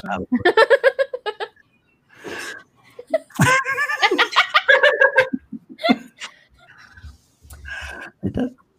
I want to see him versus Smets in Star Wars. well, I want to see that happen. I want to see that. Happen. That'd be fun to see. All right. Any final thoughts on that IG tour uh, finals before we move on to the next match? That's coming up Oh, on great. Who let you in here? How about you, Jake? Somebody can kick him out. Don't he doesn't need to be here. Hey, Hanna. Okay, so we're going to move on to the number one contenders match. Speaking of Rocha versus Irwin, and also undercard final exam versus Deep 13 coming up on the 31st. Let's start with the undercard. What are your guys' thoughts? Who do you have? Do you have final exam or Deep 13? I love final exam a lot. I love them a lot. I like Deep 13 a lot too. I think they're both solid. Mm-hmm. I think Whitney Seibold is snake bit still. That's part of the reason why. But I, I think I have to pick Final Exam because I, I just feel like they have a shockingly a momentum that's going to be hard to stop. I think that they are putting them two together. Lon and Paul have been so uh, so perfect for not even just character wise, but they also just feel like they have they they uh, they fill each other's gaps very very well. Whereas Deep Thirteen seems to be on the same kind of level. The Whitney and Alonso seem to have the same kind of likes. They don't have they, they both have the same misses. I would think. Um, and I think Paul's a great game player. I think Paul's probably the best player of the game out of all four of them. Um, and he has experience that way. So I think that I, I have to give the deep, deep. Third, uh, I'm sorry, I have to get the final exam. Yeah, my head says final exam. My heart and my fantasy team says Deep 13. What your fantasy team your fantasy team. You know that. You know that's a bad thing. You can't let that happen. I I really want Whitney Seibold to do well. I think he's just been super unlucky in his entire run in this Schmoedown, not just this season, but all seasons. But I, I got to give it to final exam because I, I love him and I really want to see more of Delinquent on. And I think they're the better team by a hair. I do. I do too. What do you guys think? Alex? I'm in a very similar boat, Natty. Um, um, I, I do think because I feel from what I've been told, Paul studies and Lon, he likes to sit, you know, behind bars and like, you know, just hang out and do nothing all day. So, so he's he's hanging out um, as a delinquent. Um, but Paul studies, and that's what matters. Um, as far as I know, like you said, Paul, both Alonso and Whitney, um, I feel like they're both amazing. They're incredibly talented. Um, they are also very hi- like hyper niche. Like they're they're both movie critics, essentially. Yeah. And I know there's a lot of movie critics and everything, but they're like movie critics. They they write they write articles and stuff like that all the time. They're not like editors or uh, or hosts or anything like that. Their personalities, they are critics, traditional critics. So there's there's a difference. Um, but yeah, I honestly, but I don't. My head keeps telling me to go with the experiment. My hearts keep telling me to go with Deep Thirteen, and give me an upset. I want Deep Thirteen to win. Give it to me. I'm gonna say Deep Thirteen. I'll just do it. I'm just gonna be contrarian here, guys. I yeah, I, kind of always are. what can I say? And I'm and I'm probably gonna get it wrong, you know. But I love that you are too. I love fighting with you. It's one of my best uh, I have. I love fighting with you. It's the most fun I have all week. Us fight crazy. All right. My thoughts is I think Deep 13 are too similar. I think they have very similar background interests film taste, things like that, age, everything like that. They're very similar to the point where I feel like that's why Final Exam is so great is that they're such different people, different interests, different movie tastes, different different opposite people that they balance each other wonderfully. Not just story, like not just even character work, which they also balance each other perfectly as characters. But I just I just feel like they just are a very well rounded team. So I have Final Exam winning. I will throw out there. Um, this is actually me going towards Alex in a way. I'm shocking, but how dare you, Paul? did score 36 points against Tom and Paul. That's something to really think about too. That's like almost yeah. That's almost record holder. I think who's that the, the record? I think who's the boss holds a record of maybe 37. I want to say maybe something like that. I think who's the boss holds a record, but that is almost record holder. They beat Tom and Paul, who were the darling team of the year. They were the ones that were supposed to go all the way without any problem, and they lost to Deep 13. So maybe it might be the fact that I love Lon that's clouding my judgment when I say Alex I love Lon Harris. I love Toliaba. We love yeah. Also, but the thing is, also alternatively, Paul. I mean, like I do know he's making it, trying to make a comeback, but he hasn't had the greatest luck this season either. When he went up against Rocha in singles, but also um, when he went in IG, and obviously that's a very different situation versus teams. Yeah. Um, but this is just you know, there's a lot of inconsistencies with our competitors this season compared to previous seasons. I mean, and they, I love it's upset city, baby, upset city. Final exam did score 30 points themselves. It's not like they were like not scoring points. They TKO'd the experiment. So I mean, they're both really good teams. I don't think yeah. either way would be an upset to me because I, I actually like all four. I, I do agree for a competitor. So I, I wouldn't mind either one. Either one, both of them deserve to go on, and both of them deserve success. So mm-hmm. I agree. Um, I just happen to like. I think Lon is my favorite, one of my favorite characters of the year. So I think that's why I want to see Lon there more. One of my favorite people of all time. Character person. I'll throw that He's out. My right spirit there. animal. The delinquent's my spirit animal. Characters people sports, different. There are sports. There are sport the sports aspect of this game, which has definitely been more. It's been more of a sports oriented thing this year with the draft and with COVID. COVID's kind of cut down, obviously, on the uh, on the character aspects that we can do. It's still there, but not nearly as much as the cutscenes as a live events would do. But I'm a big wrestling fan, a big character fan. So Lon Harris, I love Lon Harris' character. He's one of the best things about him. So the more we can see Lon Harris, the better. So I kind of am rooting for them just for almost for that reason alone. Yeah, I think very few, few people in the league do character work as well as Lon Harris does. Absolutely. He's been two good, like two solidly great two characters. Great characters. So there we go. All right. Any final thoughts before we move on? Huh? Yeah, the winner faces uh, the Pride in a couple weeks. yes. Couple weeks. So that's gonna right. be a match too. That's gonna be a good match. Excited to see the Pride back. Excited to see Rachel. All right. So now that we've talked about the undercard, ready for John Rocha versus Ethan Irwin. Not a good one. Who do you got? This is a match that I have um, really gone back and forth with a lot more than any other match I can I can really remember. Like I, I think Ethan Irwin is legendary as far as his knowledge goes.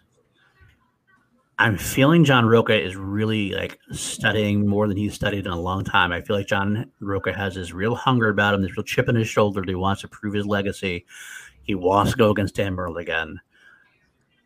I almost hesitate to say I think that he wants it more than Ethan would. I think Ethan's kind of like, yeah, let's play. It's cool. I, will do my thing, and I want the belt. Yeah, I want the belt because I'm competitive, but in a different way than John does.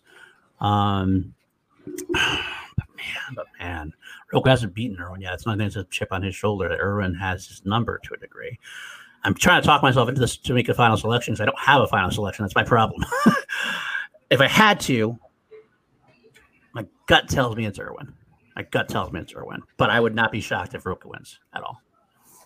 This is a really interesting matchup because I think that Irwin is the more knowledgeable person, but I think Rocha is one of the most strategic players in the league, and I think he beats him by miles, especially with Finstock in his corner. I think I see this going the way that Dan Murrell versus Ethan Irwin went, where Rocha just pitches a really good game and he sneaks by Ethan Irwin. I think it's going to be tough, absolutely, but I, I give it to the Outlaw. All right. Alex. Come back have to me. Come to you first. All right. I will come back to you. So my thoughts is I think just overall general knowledge, I do think Ethan Irwin just has it in his brain. He just he's got it. It's just sitting there. He can pull it. He has overall more knowledge. But I do agree that I think Rocha, his strategy is just every time he plays this gets stronger and stronger. He's very strategic. He I think he's extremely hungry for it. I think that the fact that he hasn't beat him yet just makes him want it that much more. I think he beats him. I think this is Rocha's time to shine. Rocha's gonna. I think he's gonna beat Ethan. One good thing about Irwin losing, if Irwin was to lose, uh, would be we get to see Sabrina Ramirez in the tournament. Yes, That's something and, I would, and I'd like to see that as well. I would really like to see Sabrina Ramirez in the tournament, very much so. But that didn't influence my decision at all. no, it should influence who should who, who's gonna win, but it, does, it, might, yeah. it might influence who you want to win. Maybe I mean I, I don't know. Although part of me, God, I fucking want I want an Irwin Murrell rematch because that was a. I almost feel like it's being forgotten considering like the after the Dan Ben match and everything else. But Murrell Irwin was also another phenomenal match to have. So I'd love to see a rematch of that. So Alex, did you decide? Um, I think the Schmominati is going to win. Um, you might be right. Um, I think they're going there, think, uh, they're going to perform the right rituals. The necessary blood sacrifices will be made, and the Schmominati is going to come out the real winner of that, as well as Ethan Irwin. Um, I do think you're right. Um, I do definitely think you're right. Uh, Rocha, he's very vocal about it. He's hungry. He's really great at it. He's um, he he's he's mentioned you know several times he's actively studying. He has designated study time every single day, and I think it's fantastic. Um, he also he's a competitor that likes to play with his gut, and I respect that as a manager. Um, thing is, um, and I, I do think that Ethan Irwin is spectacular, obviously, in every single way. He has just like so much natural knowledge and talent, which is very difficult to come by, obviously. Mm-hmm. I also just really want Ethan Irwin to win because he's in my fantasy league. I just know I know it's not realistic, but I mean, like I don't know what something about something my gut's telling him that he's that he's gonna win. So uh, have you told Have you told your co your co-host that at all? I'm just curious. Oh, he knows. He knows. Okay. we talked about it on air. All right, fair enough. Fair enough. Uh, well, it should be good. either way. Either way, at the end of the day, it's going to be a good match. Definitely going to be a good match, and uh, it's definitely going to be heated. I think it's going to be because Rocha definitely wants it, and Irwin is always very good. So I can't wait. Can't wait. Exciting matches. Man, we got a lot of good matches coming up. I gotta say, Christian had that tweet about like you know, hold on to your butts, and that is damn true. Yeah, I think it's a perfect segue. That's why I did Send it. a Paul. No problem. Speaking of that tweet, look at we've got a schedule and yes. oh my gosh look at these matches and just sit back wow. to as people who break things down and reacting we're gonna be very very busy for the next couple hey, months i honestly want to i honestly want to uh almost team up with other reactors and like, hey, you do this match, we'll yeah, do this. Yeah, you do this one, we'll do this one. Break it up a little bit so we're not recording every single day. I want to react to all of them. I want to break down every single match. Well, as we're definitely our big breakdown person, you're gonna think you're gonna be on all yeah, the breakdowns. You can break down every single match. I'm free.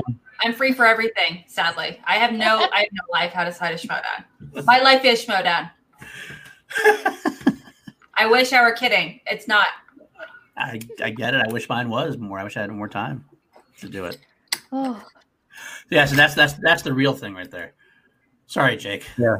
Love you, Jake. Sorry, Jake. At least you have a schedule, so you could just like just binge them. Just do them in like one big go and then just not think about it for a while. Go with C2A logo. Probably put Alex on there because she'll probably be on yeah, there. Put Alex on everything. It's fine. Alex, whoever else is there, that it's all about Alex. I'll start doing all the, uh, the, the selfies you can do, so you can different. You just, exactly. you gotta do the face and the and the face and the, you know, you gotta do all the expressions. yeah. brilliant, brilliant. Exactly. we'll just, we'll just put them in all of them and make pick the appropriate ones. It's fine. It's fine. Well, let's start talking about some of these coming up. Oh, that, that August seventh one I want to talk about: Smets and Chandru. Is there anyone here that doesn't think that Smets is going to win this match? I don't think that Smets is going to win this match. You think Chandru's going to win this match? I love Smets, but Chandru has gotten better every time he's competed, especially after the losses. And he's he's been he's he. I know how much he studies. I know how much work he puts in. I wouldn't be surprised if Chandru won. I would not be surprised if either whoever wins. I have no clue. I don't. I thought this was kind of cut and dry. I think Smets is going to defend it hardcore. I don't think there's going to be even a chance in hell that that Chandru wins. I don't think there's a chance in hell. I think Chandru is an extremely strong player. He is fantastic. Oh wait, Kevin's, first time in a long time. Kevin's scary. first time in a long time. First time in a long, long time. I'm reuniting with Brandon Hanna for two seconds. you know who's not? Uh, you know who? Brad. I'm kidding. I'm kidding. I'm kidding. One thing is, we're, we're really wow, Paul. Both both Smets and Chandru are really great competitors. Obviously, they're both massive presences and you know personality.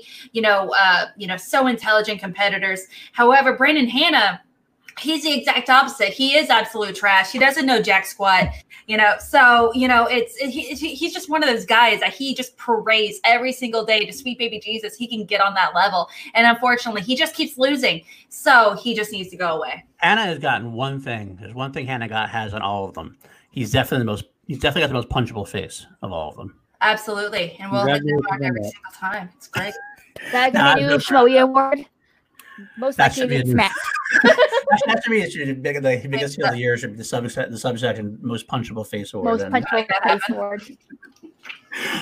Um, but going back to I, I'm I'm Chandru is a damn good player, no doubt. He's definitely studied his ass off, and he did well against Smets last time. I just feel like Smets is so fucking hungry right now, because he's been the guy. He's talked about it so many times that he wanted to be a defending champion, and he has not played since Spectacular because of COVID and all that shit going down, and the whole thing with Mara didn't work out, and now the Chandru thing's coming up at him. He wants nothing more than to defend this belt. Like he is so caught up in defending this belt that, that I think he this would be like apocalypse to him if he does not defend this belt. He I have not seen anybody want to defend a belt more in the history of the Schmoedown, and that's talking about some of the big people in there. I'm just having talked to a few times. I I can't see Smets losing this. I think Smets is gonna he'll die trying. He will die in the ring if he's losing. I think that's what's go with Chandru. You don't, don't think Chandru is gonna die trying? Com- not comparatively for whatever for Smets. I really don't get me wrong. I love Smets and I want him to be a dominant champion. I am just sick and tired of people discounting Chandru. People Absolutely. are like saying that Smets is going to wipe the floor with him. He's not going to wipe the floor with him. Chandru is a top tier competitor who can on any day beat Smets. Any given day. Woo! Oh, Nat. What's up, my dude? Want to hang out? You want to hang out after this? I mean, chest pains.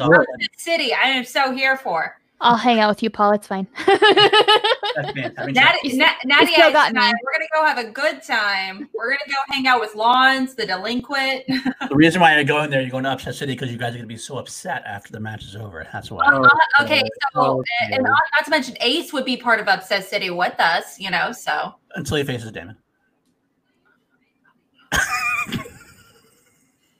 I do think Ace could actually possibly be Damon. So I don't think I am not with you on that boat, Paul. Kelsey's going over to our party. I, I, I've abandoned you, Paul. Okay, I'm, I'm on your team, right? Let's go. Let's go. That's perfectly fine. That's perfectly fine. Dylan right there. Dylan seems right calling out. Calling out. What's it there? Both calling out there. Hacking the Asian players. win, so I mean that's the next AAA segment. yeah, yeah, exactly. The next episode. Ryan, I, I have every faith in Smets. I do want to clarify, Ryan. I have every faith in Smets. However, I do also have faith in Chandru. We have uh, Ch- like they both have played tremendously well. Chandru, he's um he uh the difference is that they both had minor fuck ups, and that's totally normal. They're human, you know, but they lost on something so small. Um Smets, he lost against Mike Kalinowski on this blip of a moment. Don't tell Peter. you know, versus Chandru, he he he knew the answer, but he got like a mispronunciation. You know, and it's obviously a little bit different considering also he's he's Indian, so his accent's a little bit different as well. So uh, it's, I feel like it, they're both incredibly, incredibly comparable. We just can't just make the assumption that Mets is going to walk away the winner. All right, who wins then? Who Point blank, who wins? Chandru. You say Chandru. Alex, you say Chandru. I'm gonna say Chandru. I love I, I love Upset City. See, like I feel like Chandru could, but I think Kevin's got it. Like I just mm-hmm. just I just think he like I agree with Paul 100 percent that he is so hungry to defend, and I think I think he's just been. I mean, with the pandemic, that I think he's just maybe his studying is not the same as even been on overdrive, just like because he wants to be able to say I defended he wants to destroy Chandru. He wants he doesn't yeah. want to beat Chandru. He wants to destroy him. That guy. This is something he just I I can't see him losing in any way. I just I, I can't. And I, and I, should say, I will again say, I don't think Chandru's a bad player. I think Chandru's a good player. I think he's a top tier player in in Then there's, but then there's Kevin Smets at this point. Awesome! Wow. Awesome! Wow. Awesome. Okay. All right, should we go to the next? Uh, the Pride versus the winner of that undercard.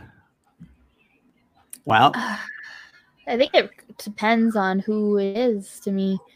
Um, based on both though. If if if uh, final exam win, if final exam win,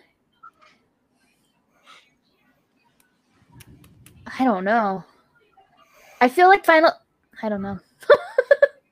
Well, I'll say final exam. Actually, I find about the it being defense. I think I love the Pride. I love Rachel, but both of those teams are pretty hardcore. So I think whoever wins that other match wins that match. Okay. That okay. I hate to say it. I think the Pride loses no matter who they face. Yeah. The Pride loses either way. Yeah. What do you think, Alex? I think the Pride's got it. I think the Pride's going to be no matter who wins, they're going to beat either team. Yes. Okay. Interesting. Um, I, I, I say that based on strategy specifically. I feel like uh, the Pride. I feel like they're superior strategic competitors, both of them. Um, personally. I would agree that they are probably better strategic than Deep 13. Definitively, I'll agree with that. Yep. Final exam, I think Polyam is a lot more strategic than people give him credit for. I know, like, yeah, but that's just one half of the team. Yeah, but you only need one half to be strategic if you're playing like because if you're having a team, like if you're you, you, talk the strategy, Paul will take over the strategy. So I think he's just as much a strategic. Uh, he's as strategic as both of them are at this point. If you have one team person that's strategic, like Ben Bateman was strategic with team action, you didn't need that, and you got to be strategic. Not that that's the case because actually they were both strategic, but um, yeah. but, but you don't have to That's a bad example. Um, but I was saying if you do have somebody who is one player, you can kind of lean on that person to be the strategic one. That's actually why they talk about like Matt actually needing a good, solid teammate to be a, a, a teammate, because um, you can have that one player do the strategy side of it. That makes sense. Plus, they got managers now too. That's something you got to throw in there too to be strategic. But I don't know. I, I didn't actually say anything yet, did I, about who, who I think is going to win? Yeah. Shit. Uh, I'm going to say, say if, if, if, Deep 13 wins, then the Pride wins. I'm going to say if Final Exam wins.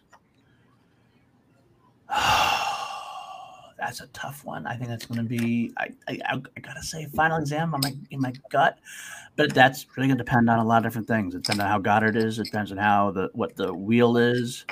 Um, but I really do love. I really do love Final Exam. I think they're an underrated. I think they're under underrated as a team so far. I don't hear, hear people much talking about them. I think they have a good shot at, at winning it. So I'm going to go Final Exam at that point. But it's going to be a close match either way. Yeah, I think no matter what, it's going to be a very close match, no matter who plays. I love all these. anyone lose. What's that? I love all these teams. I don't want to see anyone lose. Ah, that's yeah, true. can we just have like a bunch of ties? Like just like an infinite amount of ties. I know that's not great for entertainment value, but it would make me be happy for my friends. all right. all right. What touch else? Should we touch base on any more of these? You want to talk about any more of these? Or uh... is there any? Probably don't need to go over all of them. Is there any? One I would like to talk about for sure would be Moran versus White. Actually, no. Okay, let's talk about the all the. Okay, there's a lot of. uh Play I want to talk about some of the wikis. Yeah. Yeah, it's hard um, so to talk Collins versus Lego. It's hard to talk. It's hard to talk about the rookies. We have we don't have yeah. much tape. Mm-hmm. You had some some some family stuff. Like True. I said, we've had conversations about people. Some people that hyped up to us. We had Marisol on next last week. Um, Alex, you know, we talked to Andres quite a few times uh, a while ago. Um, Adam Collins, I've heard great things about him in the fan. He's had some fan league mm-hmm. experience, and he was supposedly really good in that. James White is the Golden Boy drafted second. He had some stuff, so it's hard, but it's hard to tell without seeing them actually play the game. I think all four of them, from what I've heard, have, have solid, definitely have the solid knowledge to succeed. It's going to be all about whether they can handle the, the gameplay itself. And of course, as we also know, that this is a lot different than the than the uh, non-COVID Schmoedown. So they're actually probably more at home in this kind of environment. Is what they played the fan in the fan leagues. Very true. Uh, so it's interesting, interesting to see. Um, I can't predict who's going to win. I, I, want Andres to win only because I feel like I'm friends with him. So I, I want that one. I do. Bonnie versus Marisol. You want to hear about Bonnie versus Marisol? I think Marisol KOs Bonnie. I, I think, think she oh, KOs her too. Yeah. One inch per flipping cent. Yeah. I really like Bonnie, but I, I did my research before drafting her on my fantasy team. Take a shot. I Marisol is really good, so I think she yeah. knocks out Bonnie. I think Marisol wins for sure. I do think I would not be surprised to see Bonnie put a better showing than people think she uh, has. I think she's kind of like taking a lot of of the jokes and taking a lot of heat and kind of wants to to to do really to do well. So I think she's actually gonna might might put some time into it, maybe. So I wouldn't be surprised if she actually comes out a little better than you think. But I agree that Marisol's gonna win. Pretty. I don't think it's gonna be much of a challenge. But. I don't think Bonnie's going to be a challenge at all for Marisol. Marisol's pretty wonderful. Um, I think she also she's uh, she's a competitor that actively studies and shows up to our matches.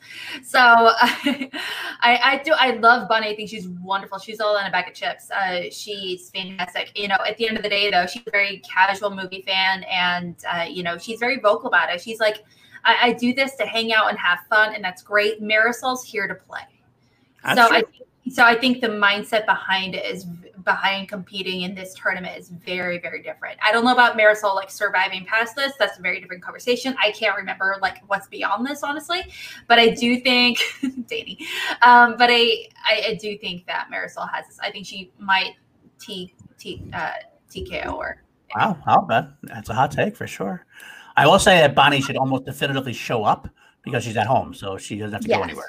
So so if he doesn't show up to this match, yeah. that's really bad. but but you know, yeah, I think we all four of us will agree that, that Marisol will probably will win by sure, by four. Um, what else is on that coming up? Anything else we should talk about? Uh, oh, oh god, yeah. So Murrell, we should we can speculate about that a little bit. I think Murrell versus Rocha or Irwin. Oh, see that Murrell. one. I see it very much as it no matter who plays, I think it'd be anyone. I think it's just going to depend on how challenges go and how questions are worded and things like that because they are all top notch players. I mean, maybe a little bit in favor of Dan, but you know, it's hard not to ever yeah. favor Dan in any situation. I mean, it's hard not to. He's right. The reason why he's the considered the greatest of all time because Dan Murrell. Mm-hmm.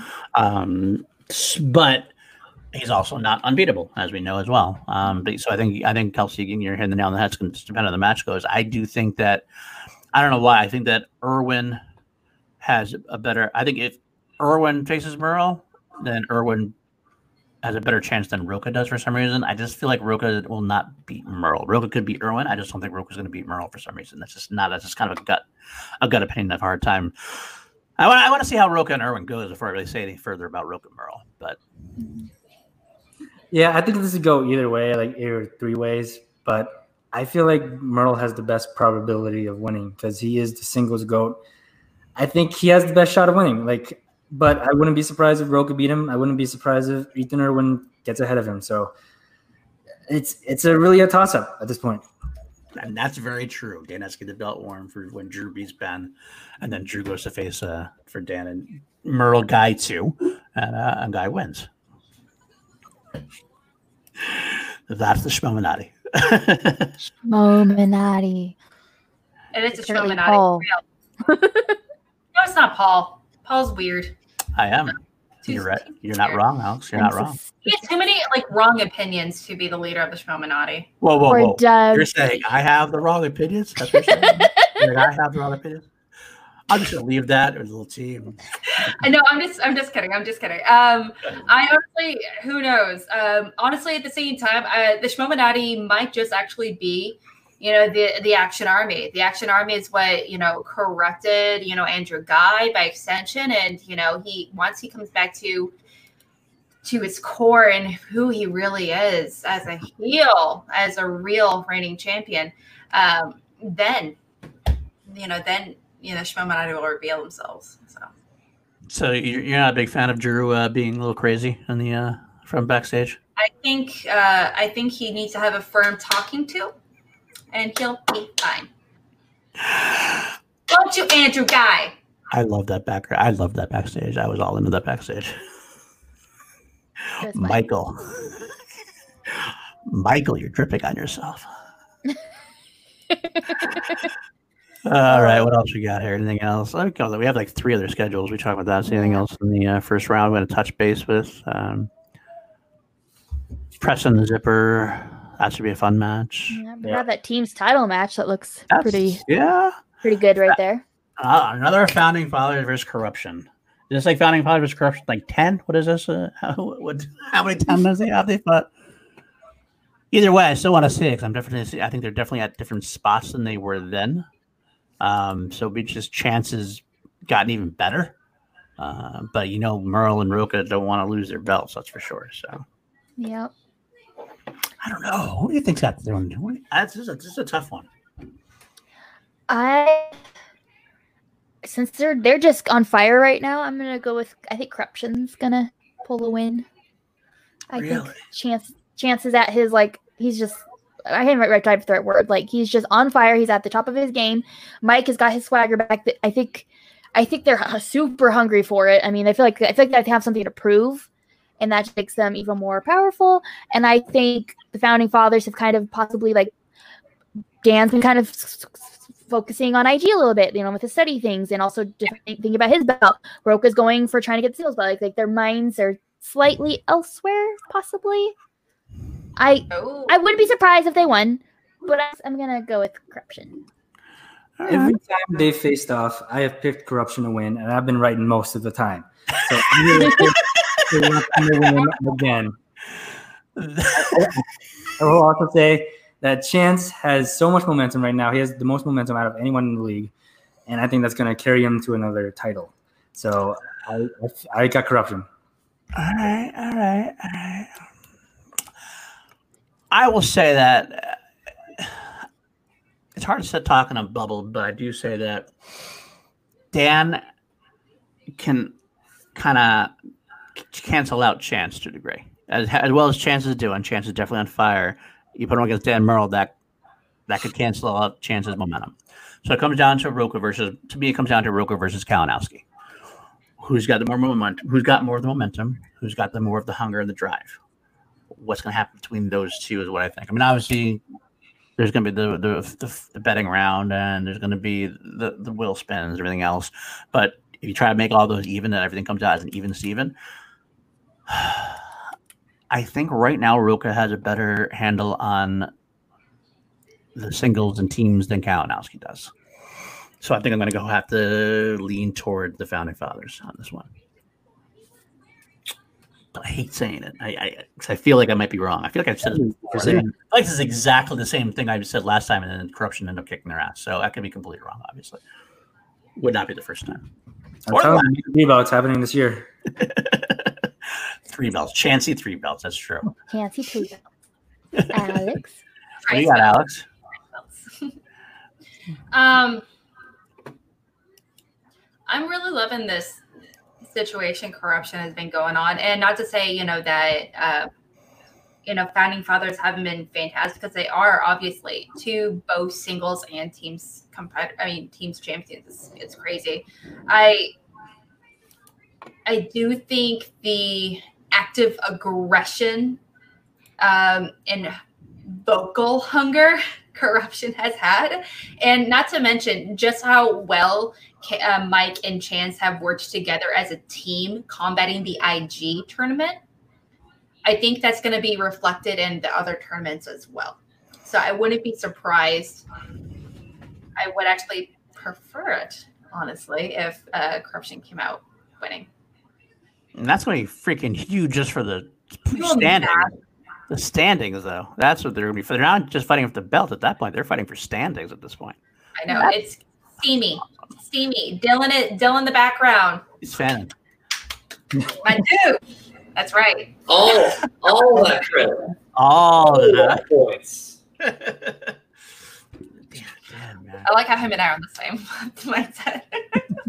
I mean, that's just amazing. man. I mean, just even think about before going back to everything else. Exchange has 29 right now. If after the IG tournament is done, their corruption is going to have either 27 or 28 points. So they're going to be one or two points behind.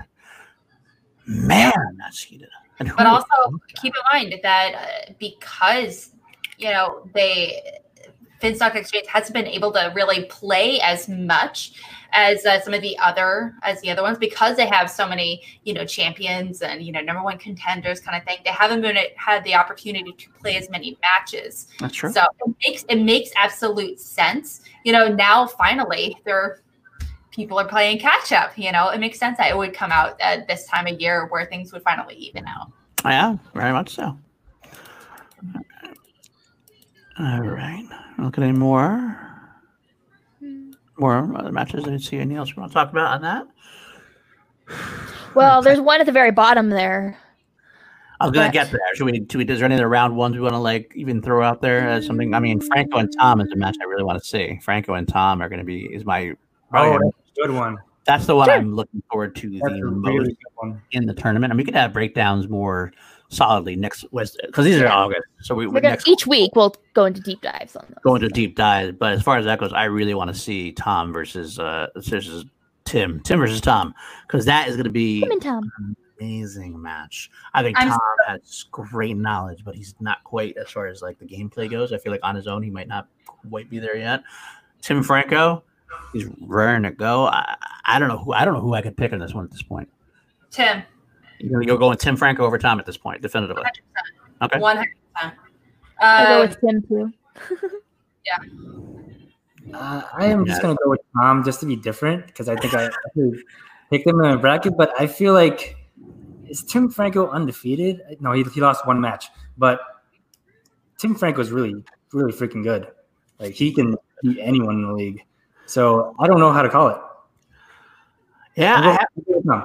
we haven't seen we haven't seen Tom do singles yet, correct? Yeah, that's a good call, Brian. it will be because Tom hasn't had any singles experience. This will be his first singles match. Um, I'm interested to see how that goes. Tim, he's got some experience behind him. He's got a lot of knowledge base. It's going to come down to probably the wire. I'll come down to the wheel like always and everything else. I'm hoping that Tim puts Bond to the wheel, and if Tim gets Bond, then it'll be all over. It's Um, movies, is that a slice? Dead bodies, Nuts movies. melt I movies. didn't know it was a thing until what they, they until they explained it to me. So um, I didn't either, and I reference them all the time. Like I'll be like, mean- yeah, milk movies. It's like I don't even. That I um I, I didn't realize eco horror movie was like a thing until somewhat recently. And I last night I watched a eco eco horror movie, so I was like, yeah. Well, throwing it up there, I want to see if Tim and Tom that could be the match. That that could be determining that whole side of the bracket. I think. I think whoever wins that might be the person who makes the final four. I mean, Preston's obviously a tough, tough draw. Mhm. Irwin or Oroka, tough draw, and I don't really know again about Sabrina or Jen Kemp, but I mean, that's a pretty good, solid pick if somebody picks that. So I, I, I'm gonna go with Tim as well because Tim's a friend of the show. That's what I'll say. Tom hasn't been on the show yet, so I can't. I, can't, I won't vote for Tom yet. I mean, I love Tom anyway. I mean, I'd love to have Tom on Tom on the show, but Tim's been a, a good friend for a while, so I'm gonna go with Tim because I think I know he's been studying hardcore for it, um, and I'm gonna hope that they put Bond to the wheel for him. He's uh well Tom is also like one of those people. He has a lot of he he's just naturally incredibly knowledgeable. Yeah. Uh, as far as I've been told, he's not a studier at all. Um, so I mean, and he doesn't really join sessions or, Right. or anything like that, and he doesn't really strategize. He just goes in with pure knowledge, and uh, and that's really great. Um, but at this, when you're competing against you know people at you know this active level that we are kind of accustomed to now, that's a very different conversation. Tom, he would have been a champion three seasons ago. Yeah. Hands down. Yeah. That's just I- a di- different Schmoedown world, though. Yeah, I mean, it's good for Tim because you get to not have to worry about driving to LA. You can do it from the from the house from his house. So Where does he live? Arizona. Oh, I forgot about that. I knew he was like technically within driving distance, but Yeah, he's like he's driving distance, but he just he never was able to I'm in driving distance. Me and Dylan actually ran into Tim Franco at the Tucson movie theater. That's Right. right, uh, I. Ask you to receive. We did run into Tom or Tim at the movie theaters, and it was awesome. We watched Godzilla. Great time. He wasn't so awesome. Running into Tim Franco. Watching Godzilla. That is the most obvious thing I've ever heard in my life. I love Dylan Dark Shadowing us today. This is a, a I do great too. Dark Shadow. Toss Say some that. little nuggets of info and then just This is so gone. Dylan. I'm not gonna do any of the work. I'm not gonna do any of the work of this thing. I'm just gonna like sit in the background, watch you guys all do the work. I'll just throw in my little. Uh, every once in a while, I'll come in and uh, throw some money, and I go back off. I'll put it back there. Yeah. Mm. Comes in, I gets think out. Dylan is the real Schmuminati, to be honest. Yeah, I think that's what's really going on behind the scenes. Dun, dun, dun. Twirl that mustache, Dylan. Twirl that mustache. Uh, yeah, so uh, that's the one I'm looking forward to. But now beyond that, we'll break into other ones later on. But let's talk about that. Let's do. Let's talk about that 827, that doubleheader on YouTube. 27. Guy Bateman 2. We're obviously gonna have a big deep dive about that at some point, obviously. But we know who we want to win. We know who's going to Yes, win. we this do. match. We know who's going to win this Yes, match. we do. It's We know. No, it's Andrew gonna be Ben Guy- Bateman. Andrew Guy's going to destroy him because there's not going to be. Ben uh, Bateman's going to annihilate Drew. How did I'll you get never- on seat two way, Kelsey? I don't know. Yeah. How did you? What did you slip money to to get in here? Like with that. Say No, secret, no, Dylan. Yeah. Dylan takes bribes. That I will say, Dylan definitely does take bribes. Uh, uh, It was money well spent, though. I would love to see Guy beat Bateman. Um, so hard. It would be, awesome to see just because I want to see Guy Murrell too. That's one of the ones I wanted to see since Guy Murrell won. I want to see Guy win the title. I want that my pitcher from uh, this Action House to be a future pick instead of a past pick. If you know what I mean, the one with him holding the belt. I I don't know, but it's going to be a fun one. That's going to be the thing. They're both going to get the character. Obviously, they're both going to give it their all. They're both going to. I- think Ben actually has a chance of like psyching himself out for this one yes. because one of those things where like, like he gets he's like he's supposed to win. If there's no way he can lose, and yet he knows what happened to to Murrell. He knows that Drew can get in his head. And let's face it. Let's be honest with you. I mean, like you can say that Bateman destroyed a guy before. You can say that everybody does. But how many times have you ever seen a spinner's choice, opponent's choice go any which way besides a, a thrashing? It's very rare that a spinner's choice I've opponent. seen it go the opposite, where people have spun opponents and won, and the other person got spinners and lost. So, It's mu- it's much rarer though. If but it get a stat- happens. I, it- but you're but you guys are cute, making excuses. It's adorable. wow, wow. I, I do think something to remember is that when asked uh, on when asked uh, on Sen on the run on um, uh, Beyond Shmo, not sorry, not Beyond Schmoedown. Uh, it was what is it? It's, it's not Schmoedown Rundown. What is the name of that after show that Ben and Ro- Backstage. Yes, thank you. I was like, starts with B. What, what's that? anyway, I'm like, sorry, spacing out. Um, but he said, um, but he even said he's not mega comfortable. He's going to walk away with a win. He is like 50, 51%. He's going to confident he's going to win. His words, not mine. So modest. It's so And you know what? Yeah, absolutely. it can be, you can be modest going into it. So, but he said he, he's even admitted he's like he's a great competitor. Guy is he's very uh, people really underestimate him. He defeated Rocha. He defeated Riley. Um, there is a, there was a time where you know he arguably Guy carried the team, and that's a very different time. Obviously within Schmoedown, we cannot forget. Um, but Ben himself isn't as that confident he's going to walk away with the win. So Because he's got to be scared. He's gonna he's gonna go scared because he's in that situation. He doesn't want to. He doesn't he want has to. no, he has to win. Otherwise, it's going to be the it's going to be another moral situation, and Ben cannot let that happen. it To would be, be the fair, biggest. I love be Drew the- Guy. I just like poking the bear. Sure. It would be the biggest upset ever if Guy won. Arguably the biggest um, upset ever. Well, My heart Drew says, Murrell is more obviously, but my heart says Andrew. Says Murrell. My heart says guy, but my head, my head also says guy. Guy all the way. Let's do it. we're going all in. Andrew Guy. and then I'll be the only one right, and that's fine. I'm used to it. It's fine. Dylan, what do you say? Um, I'm gonna need Kelsey to deposit another PayPal check with that opinion, but uh, I don't know, man. Guy's unhinged right now. he is Uh, guy is know what happens to people hair that. Uh, but Ben, I, mean, I guess Guy hasn't played in a long time either. Yeah. Yeah, they're both pretty rusty, dude. I don't know, man. Are you saying they're both bad players? Yeah, I mean they're both just the worst players. like they haven't played in a long time because they're just bad. So yeah, I mean it's got to be Chris Jericho. That's it. It's Jericho. Thank you. Thank you. That's not true. Guy takes it uh, in overtime, easy. Guy takes it in overtime. Easy. Okay. And then that. when Ben TKO's him, it's fine. You guys You will just, you know. Can we both Kelsey off her own show, please? I mean, I, I'm trying to. I, Off the road that. I'll think Just about it. you try. Well, you you you did threaten me, or you did you did you did. Hey, how's Kelsey? How's it going? Going good. How are you? I'm doing solid. So anyway, Ben Bateman takes this, right? Hundred percent. Right. Absolutely. There's a there's a power struggle with the host right now. So here I am. Welcome everybody to the Sunday episode of the Call to Action Live. I'm here with y'all. And uh, yeah, so Ben Bateman's taking the next one. Let's talk about the next match though, right? So we got uh Yeah, let's Jericho. go with the big one, Jericho and Kevin Smith. Oh my gosh. So uh, yeah, let's talk about Chris Smith. Uh, Chris Kevin Smith. You Anyway, can't even get the I'm so Minnie, excited about right? Jericho and Smith, guys.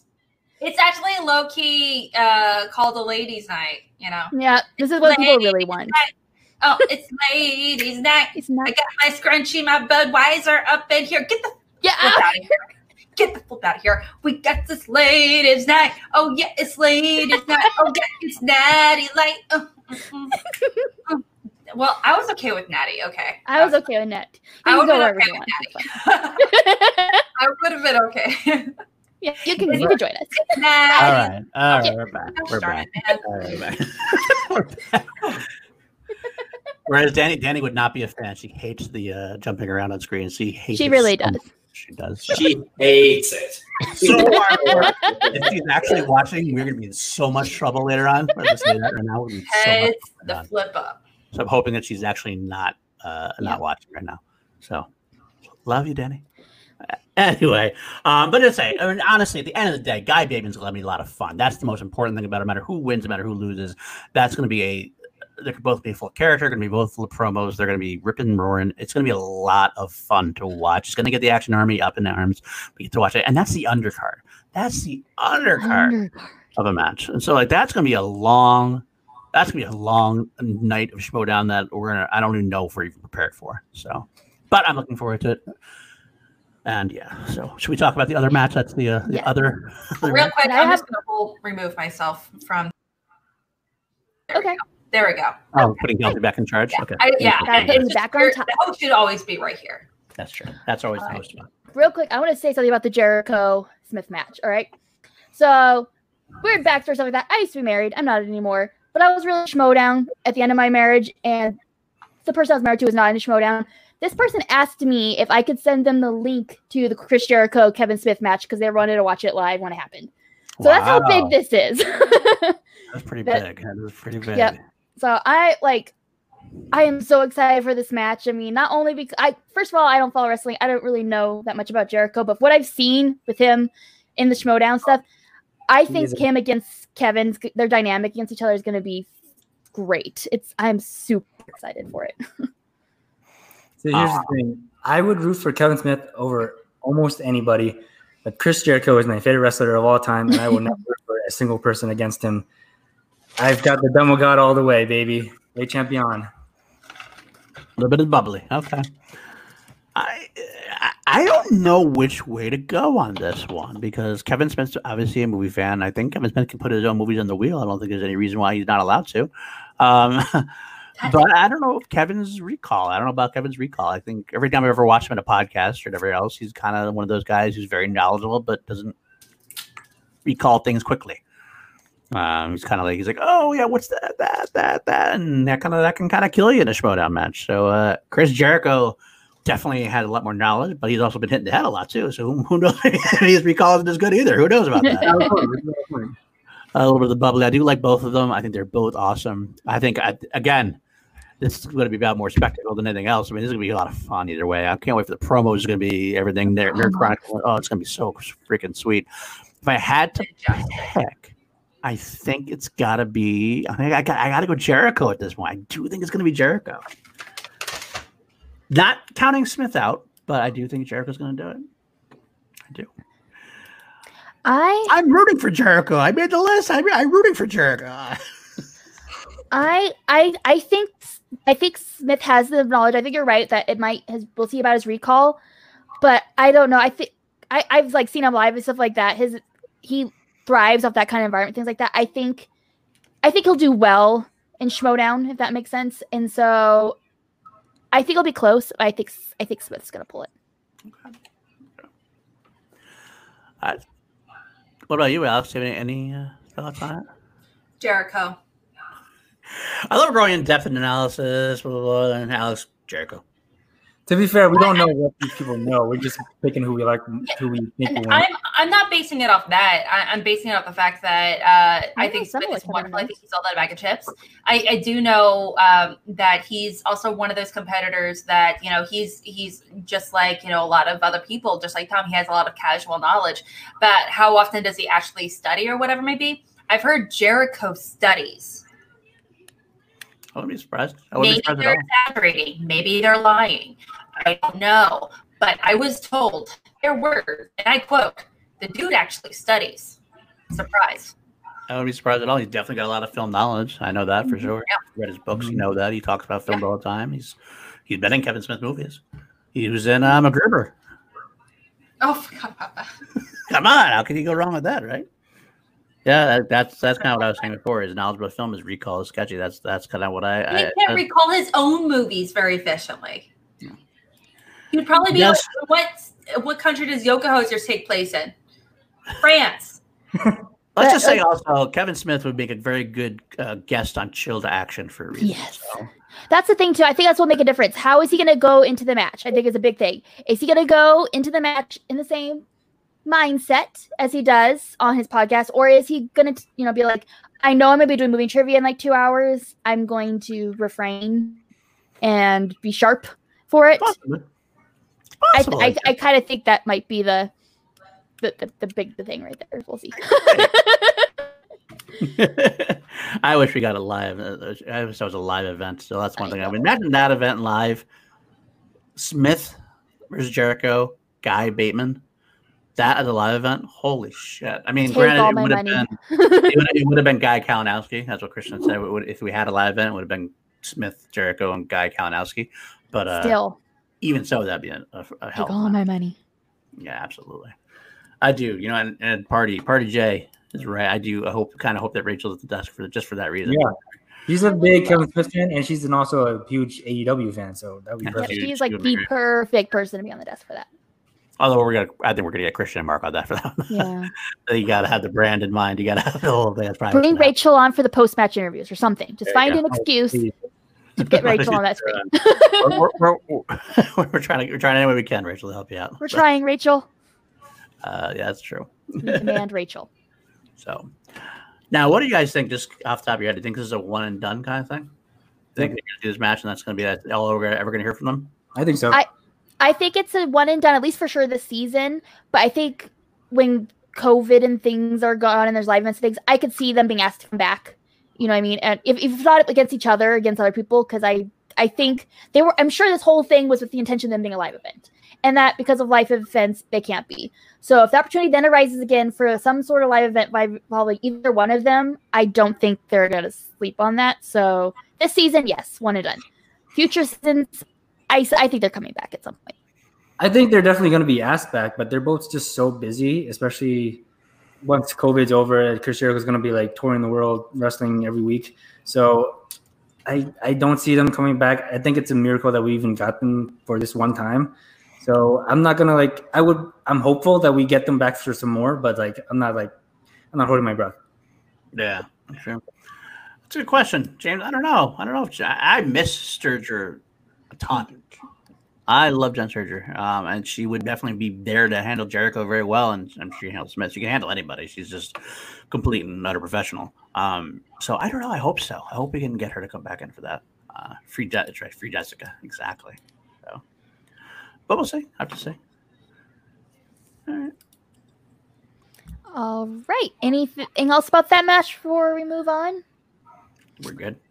I think we're good. All right. And let's see. We're on the last part of the schedule, I think. Yeah. Let's see what you want to talk about for that. Hmm. Let's see. Riley versus Drew. Barbarian versus Seibold. Yeah. Snyder versus Montano could be good. Miller Silvestrini. That's gonna be a good Hmm. Yeah. It almost sucks that we have two of our stronger women facing off against each other in the first round. Um, I get, I get the. I've heard people say that before.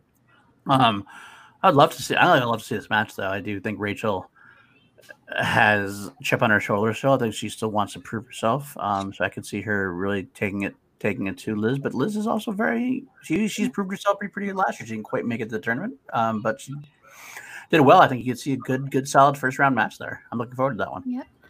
I think the Switchblade is out for blood, and so I think she's gonna win. Okay. Right. I love Miller. I love her, but I just know. I think I think Switchblade's got it. yeah. Same. If you do want to mention Riley versus Video Drew, I know that Riley has been doing a lot of studying and like his Patreon and stuff, and that supposedly, from my or what I've heard, he's done very well in his studying in the Patreon. So I'm interested to see if Riley is going to be like a, a Rocha taking a step back, or he's like solidly.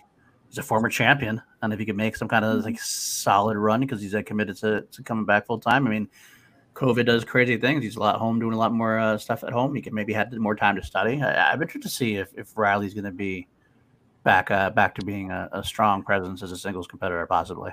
Mm-hmm. Uh, go, ahead. go ahead. I think this is a really interesting matchup because whenever I make a, I predict a bracket, I always sprinkle in a few upsets. This is my upset. I think Video Drew is going to beat Mark Riley. I think Mark Riley is really good when he's when he's on, but I also think he's very inconsistent. And with depending on how much work Video Drew puts in, I think she's she can beat him.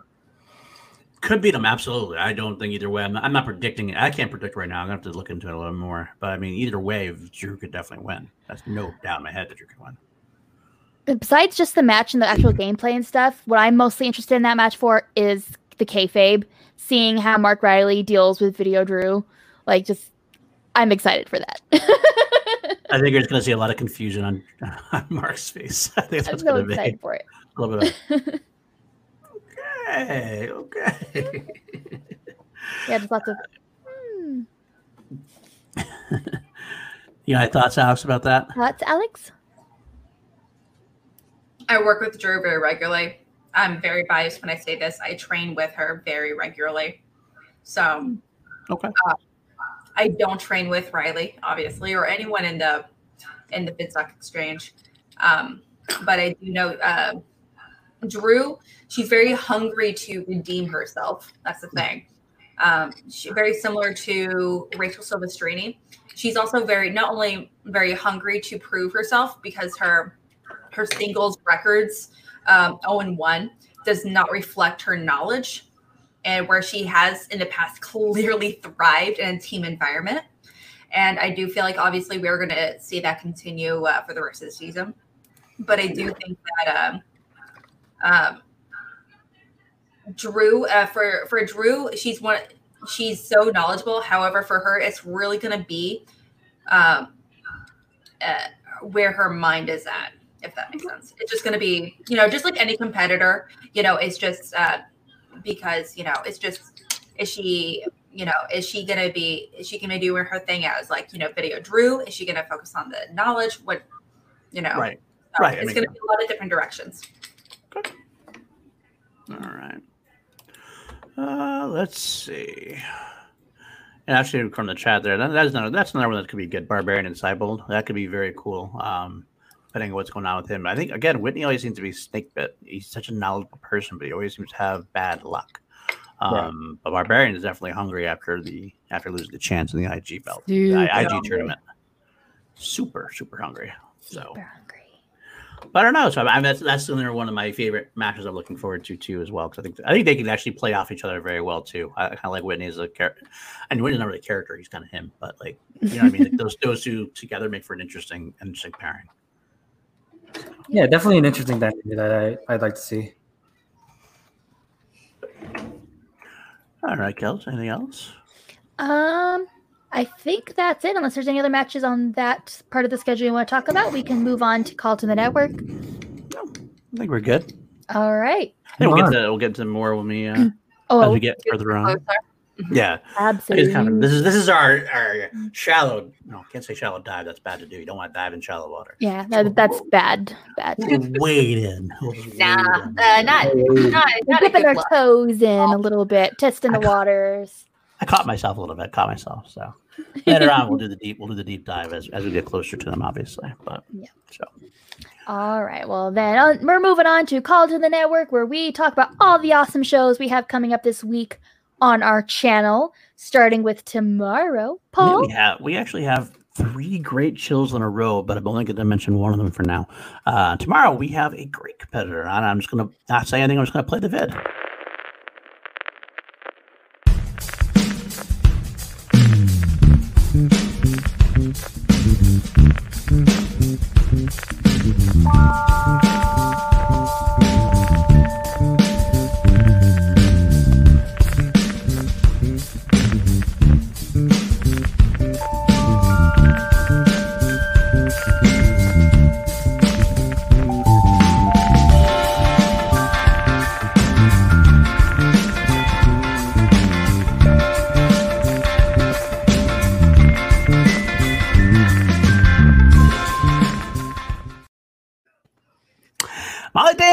Course, you guys know how much of a Star Wars fan I am, so I can't wait to talk to Molly. Anytime I get to talk Star Wars is a good night for me. And uh, she, yeah, she's actually been on the certain point of view podcast as well as a new host. So I've got get to actually talk as colleagues as well to a degree as a fellow Schmoedown After Show type person reactor. So uh, I'm looking forward to that one quite a bit. So uh, yeah, that's tomorrow at a special time. By the way, I should definitely mention keep forgetting that special time because uh, she's an East Coaster. We are going to go uh, six thirty Pacific, nine thirty Eastern. Um, so a little bit earlier than usual. So mark that down as well. Uh, we'll be back to our regularly scheduled hours the week after that. Yes, please mark that down. We already have the link up on YouTube, so go put the notification bell or whatever because you're not going to want to miss that episode. Yeah, that's true. Gonna be a lot of fun. Fantastic. Love All right. And then a couple days later, Alex, what's happening on Schmobates? In honor of John Rocha going up against Ethan Irwin on Friday, I will be hosting a Rocha Outlaw themed Schmobate. Uh, he's going to be my co host for that day. And also, um, Eric Rodriguez as well as Dwayne Burke are going to be my competitors. So it's going to be, you know, kind of a a rematch per se after Dwayne won previously. So it's gonna be really, really fun. We're gonna be talking about his best moments, his weirdest moments, his worst moments, best interviews, all that good stuff. So it's gonna be a real fun time. Um, it's gonna be on Wednesday at 9 30 Central. So definitely please come hang out. And yeah, yeah, it'll be awesome. Oh, that sounds fantastic. Can't wait for that. All right. And hey, Nat, Dylan, any any AAA live happening? uh, totally live. Live.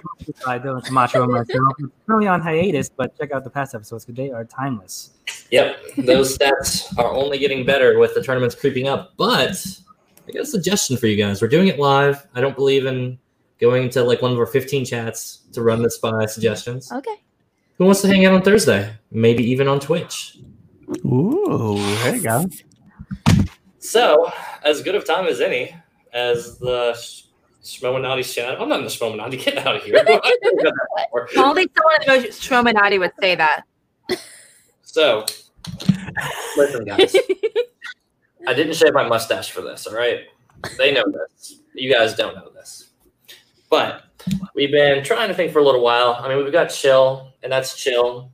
But we don't really get to hang out with us. We don't really get to get the whole podcast together and just talk absolute nonsense. I mean, you think, yeah, this is kind of constructive nonsense. this is constructive nonsense.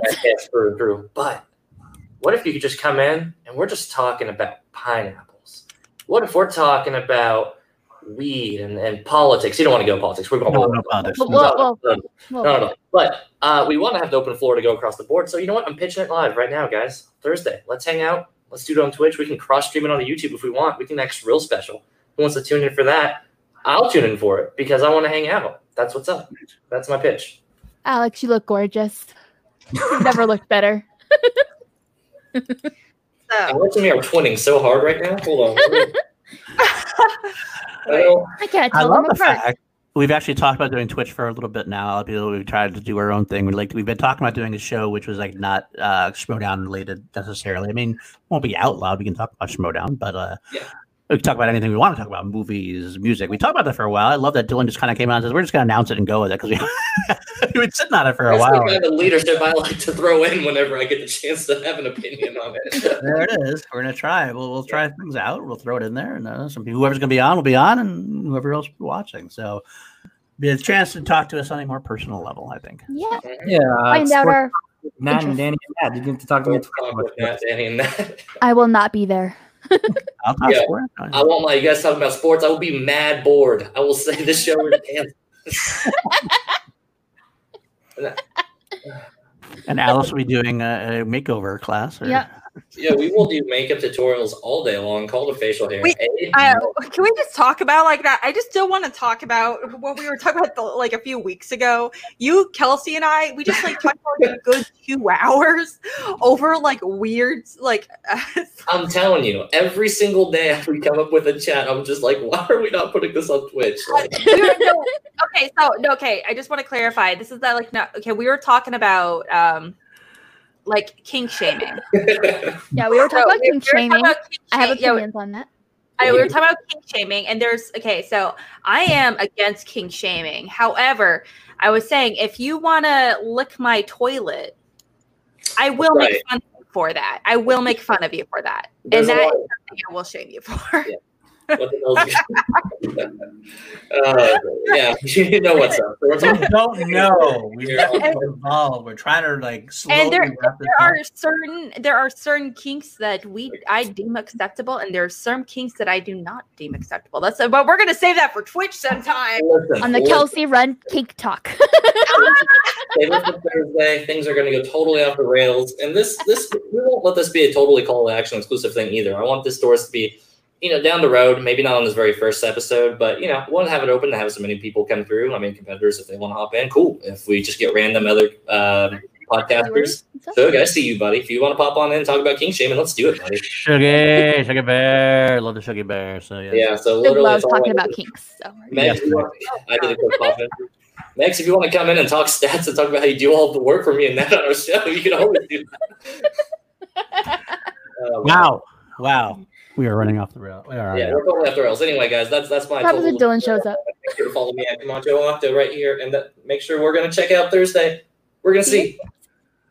I guess we're doing a show on Thursday. Yay! I'm so excited. Ah, I'll be watching you very well with with everybody else. Oh shoot, this isn't coming off, guys.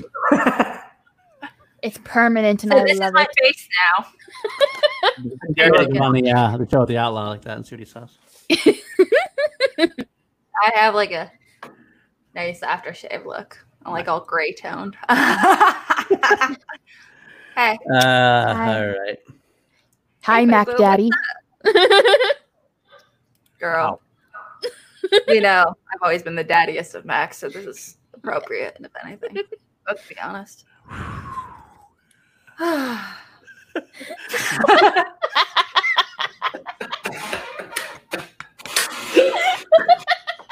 Bro, I talk all the time. You just haven't been listening, okay?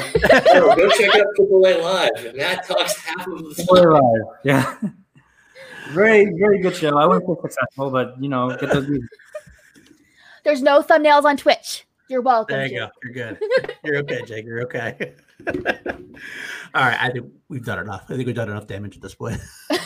All right. Well, then you'll see us on Called Action Live too on Sunday. So we'll see you next week for that. Plus, probably breakdowns.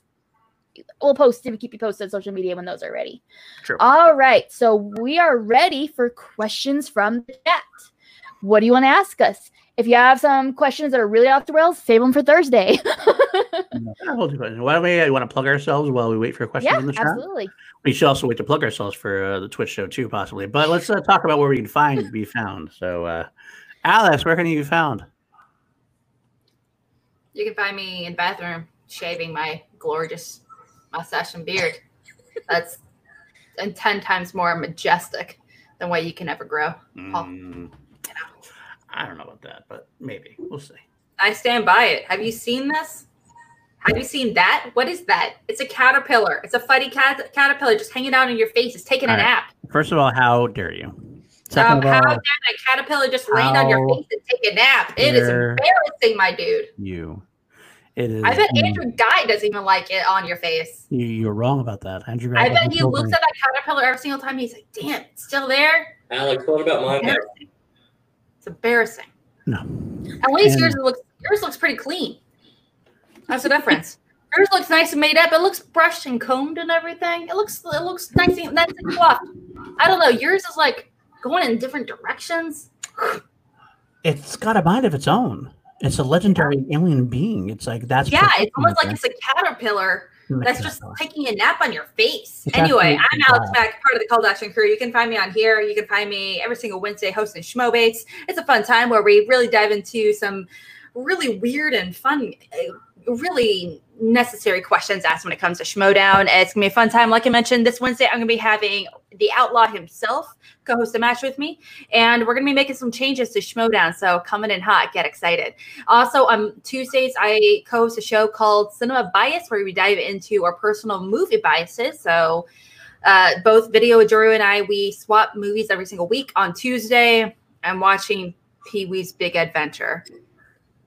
I have no desire to watch it because that movie is absolute trash. And next week, we're going to watch Akira. Uh, so it's going to be a real fun time. Um, we're going to be doing that. And um, also, every Monday and Wednesday, I host a show called, with, called Outlaws with, called Mornings with the Outlaw, where we dive into movie news of the day, of the week, whatever you want to kind of chat about. So get excited. You're making you're breaking my heart, Alex. You always break my That heart. mustache is breaking my heart. Why is it here? It's so unnecessary. My, it is the, The mascot of the Illuminati. Natty, why don't you tell the good folks where you can be found?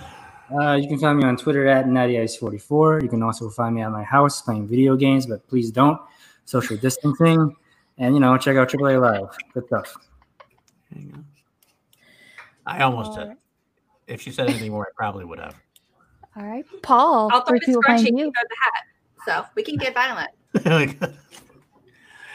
you can find me at Paul underscore Denuzio on Twitter. You can find me on Chilled Action with my favorite co-host, my work wifey Danny Joy Ramirez. Uh, you can find me on Action Industries YouTube channel, a show called Class Action. I do with Richard Eric Jarvie. Um, that's what we're doing this week. We just did Taking a Pelham One Two Three versus Unstoppable with special guest Eddie Green. You can find that on Saturday uh, from Saturday's episode. Um, you can also find me on PLD Projects, where I'm going to be talking about V, and I will be eventually as soon as I can get couple tweaks in. Talk about the Harris dance, making you love that Harris like I do, or die trying. So, Jake, shut your mouth. Love you guys all. All right. And you can find me at KelseyKins90 on Twitter and Instagram. I also run the Call to Action Podcast Instagram, so you can interact with me there. TeePublic, we have merch, we have masks. Wear a mask. Uh, I do also now have a Twitch stream where I am gaming on there whenever I get a chance. I will be actually probably be on later tonight playing Firewatch. So if you have nothing better to do than hear me, you know, say stupid things while I walk around in the woods, come follow me. It is twitch.tv slash KelseyKins90. I'm super close to affiliate status, so if you can follow me, that would be great. Sweet. All right, let's see these questions in the chat. Let's see. Let's see. Has Alex watched any good movies yet that is not Pee Wee? Yes. Um, I was actually introduced to several movies for the first time, and I do want to clarify. It's I honestly haven't seen Pee Wee. Thing is, um, I do want to say I, I say that because going in, I've seen a handful of of, of uh, scenes from the movie, and they just make me visibly uncomfortable. They make me cringe. They make me like physically, my stomach, uh, my I start getting headaches from the sound he makes. I don't like the way he looks. I don't like the way he sounds. I don't like the way he laughs. I don't like anything about his character, and I don't like a lot of the visuals associated with his character. Um, so as a result, I am really not excited to see this movie in particular. it's No, it's okay. It's okay. It's not your fault. It's okay. It's not your fault, Alex. It's fault, not Alex. your fault. Not your fault. It's not your fault. I know. I mean, I literally, I literally get sick watching it. Like I'm not, I'm not exaggerating. It like literally makes me uncomfortable. What is the best Harrison Ford movie that isn't Star Wars or Indiana Jones? Blade Runner. Blade Runner. I have to read Blade Runner. I'll go Blade Runner 2049. 2041. Um, I'm, I'm more of an Indiana Jones girl. I'm not gonna lie. Are you though? Yeah, Oh, but I, besides I, Indiana Jones- Besides Yeah. Indiana Jones, can't be Star Wars or Indiana Jones. So the Harrison Ford movie that's not Star Wars and not Indiana Jones, so something else besides. oh those wait, two. sorry. Um, Air Force One. Pre- Miss, my, he's my president. I do like that one as well. Get off my plane. Get off my Plane. I want my family. also, do like what lies beneath. I think that's what it's called. Uh, no, that's Rated. I love what I love that movie. I think it's Yeah. good. That one as well. All right. All Um, right. There were some questions higher up. Yeah, Yep. Perfect. James Saxinger, which would you like most to learn how to play? Guitar, drums, or piano? Personally, it'd got to be drums because I actually do play guitar and piano a little bit. So I think drums would be a nice trifecta to be able to play. I also play guitar. I can play Row Your Boat.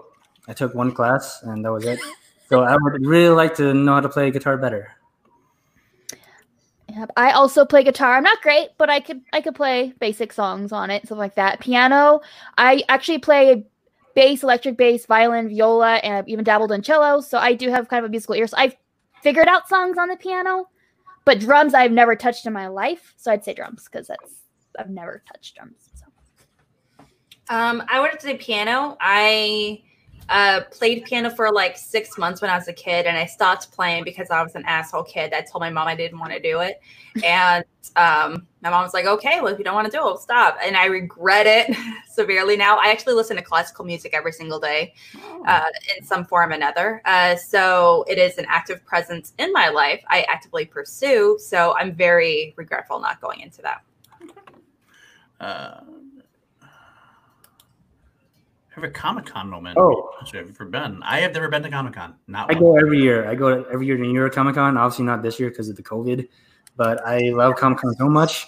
Uh, my favorite moment would be last time I went to Comic Con at the AEW panel, and Cody Rhodes just walked in and attacked Chris Jericho, and it was Uh, awesome. It was the best moment. That was So cool. that's my favorite. Um, I've never been to any of the big Comic Cons, but Salt Lake City has its own. We're actually we're creeping up as one of the bigger Comic Cons. Except we can't call it Comic Con anymore because San Diego lost its shit on us. So now it's Fan X. So Fan X in Salt Lake, my top moment. I'm really boring at Comic Cons. I don't go to the panels or anything. I just go by art. That's pretty much what I do. So I guess meeting getting to meet Greg Horn, who's one of my favorite artists, and buying like four hundred dollars worth of prints from him is probably my highlight from Comic Con, and getting them all signed. Oh, I met Neal Adams too, and so I got to meet him and got his signed too. So that was cool. Can I count Star Wars Celebration? I really think so. but- Yeah, It's a count. So I went to uh, that my favorite moment. I went to the one, the uh, 2017 one in Orlando, and that my favorite moment, besides the showdown, my one of the first live showdowns I got to see.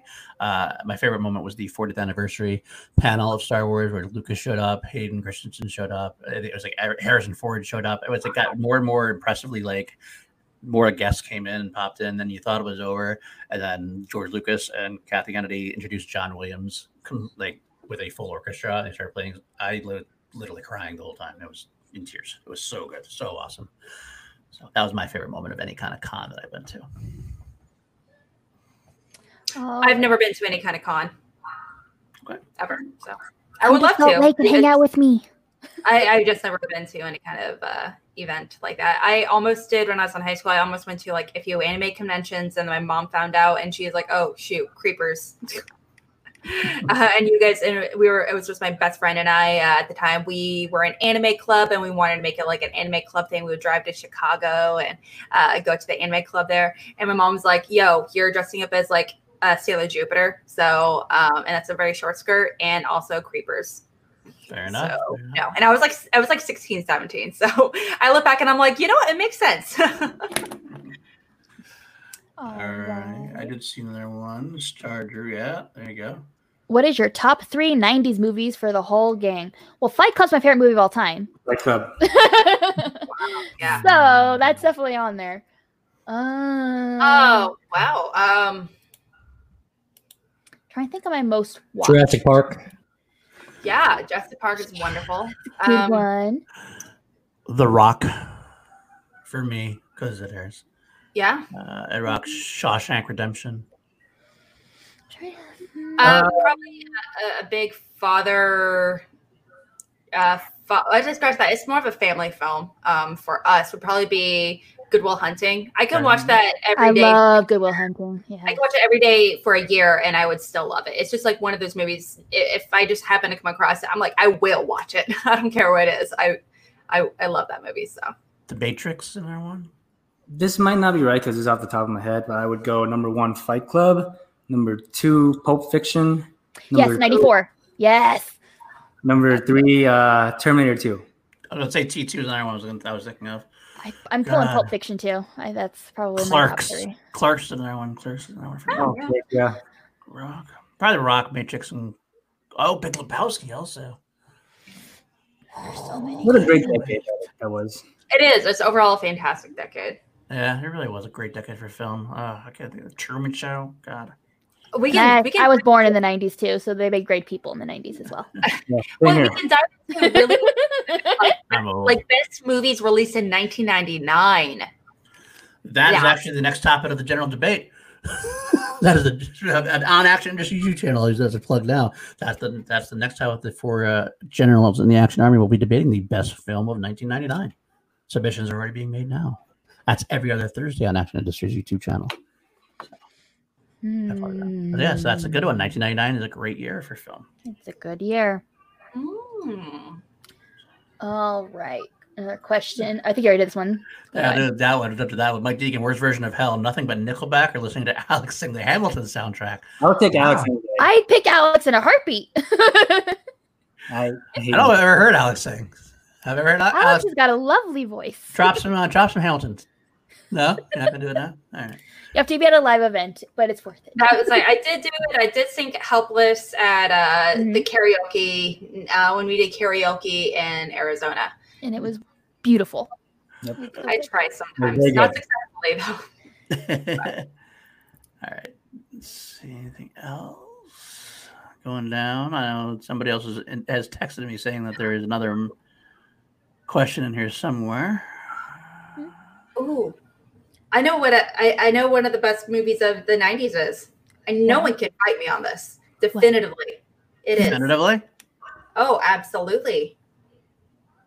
Brad Bird's The Iron Giant. That's a good one. That's a good Oh one. my god. That's a very good one. I the- like the Iron Giant. That's a I good wouldn't one. put it in my top three. I wouldn't put Pulp Fiction in my top 50. Pulp so, Fiction's absolutely in my top three. Fiction Quentin Tarantino is my top- second favorite director of all time, very I- closely like, behind what is- Fincher. This whole scene. What is the purpose of the scene? This is so worthless. Why why say this? Why do that? And also, why did you have to go into that whole thing, Tarantino? There there was no purpose for like half of the movie, but that's neither here or there. If you want to hear more about her thoughts, tune in Thursday.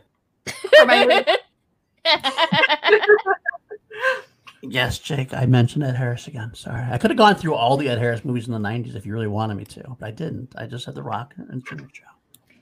I think I know which question. For... What time would the show be on Twitch? YouTube be on Thursday.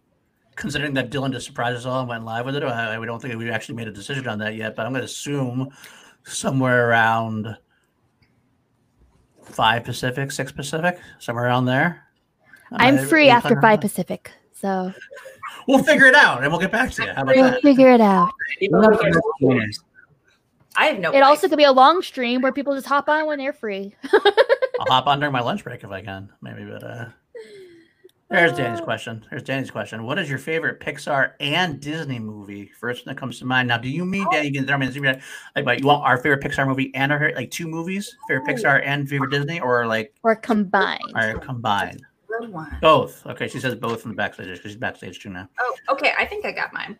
I got mine too. Go ahead, Alex. You go. I'll go last. So Uh, I don't have mine.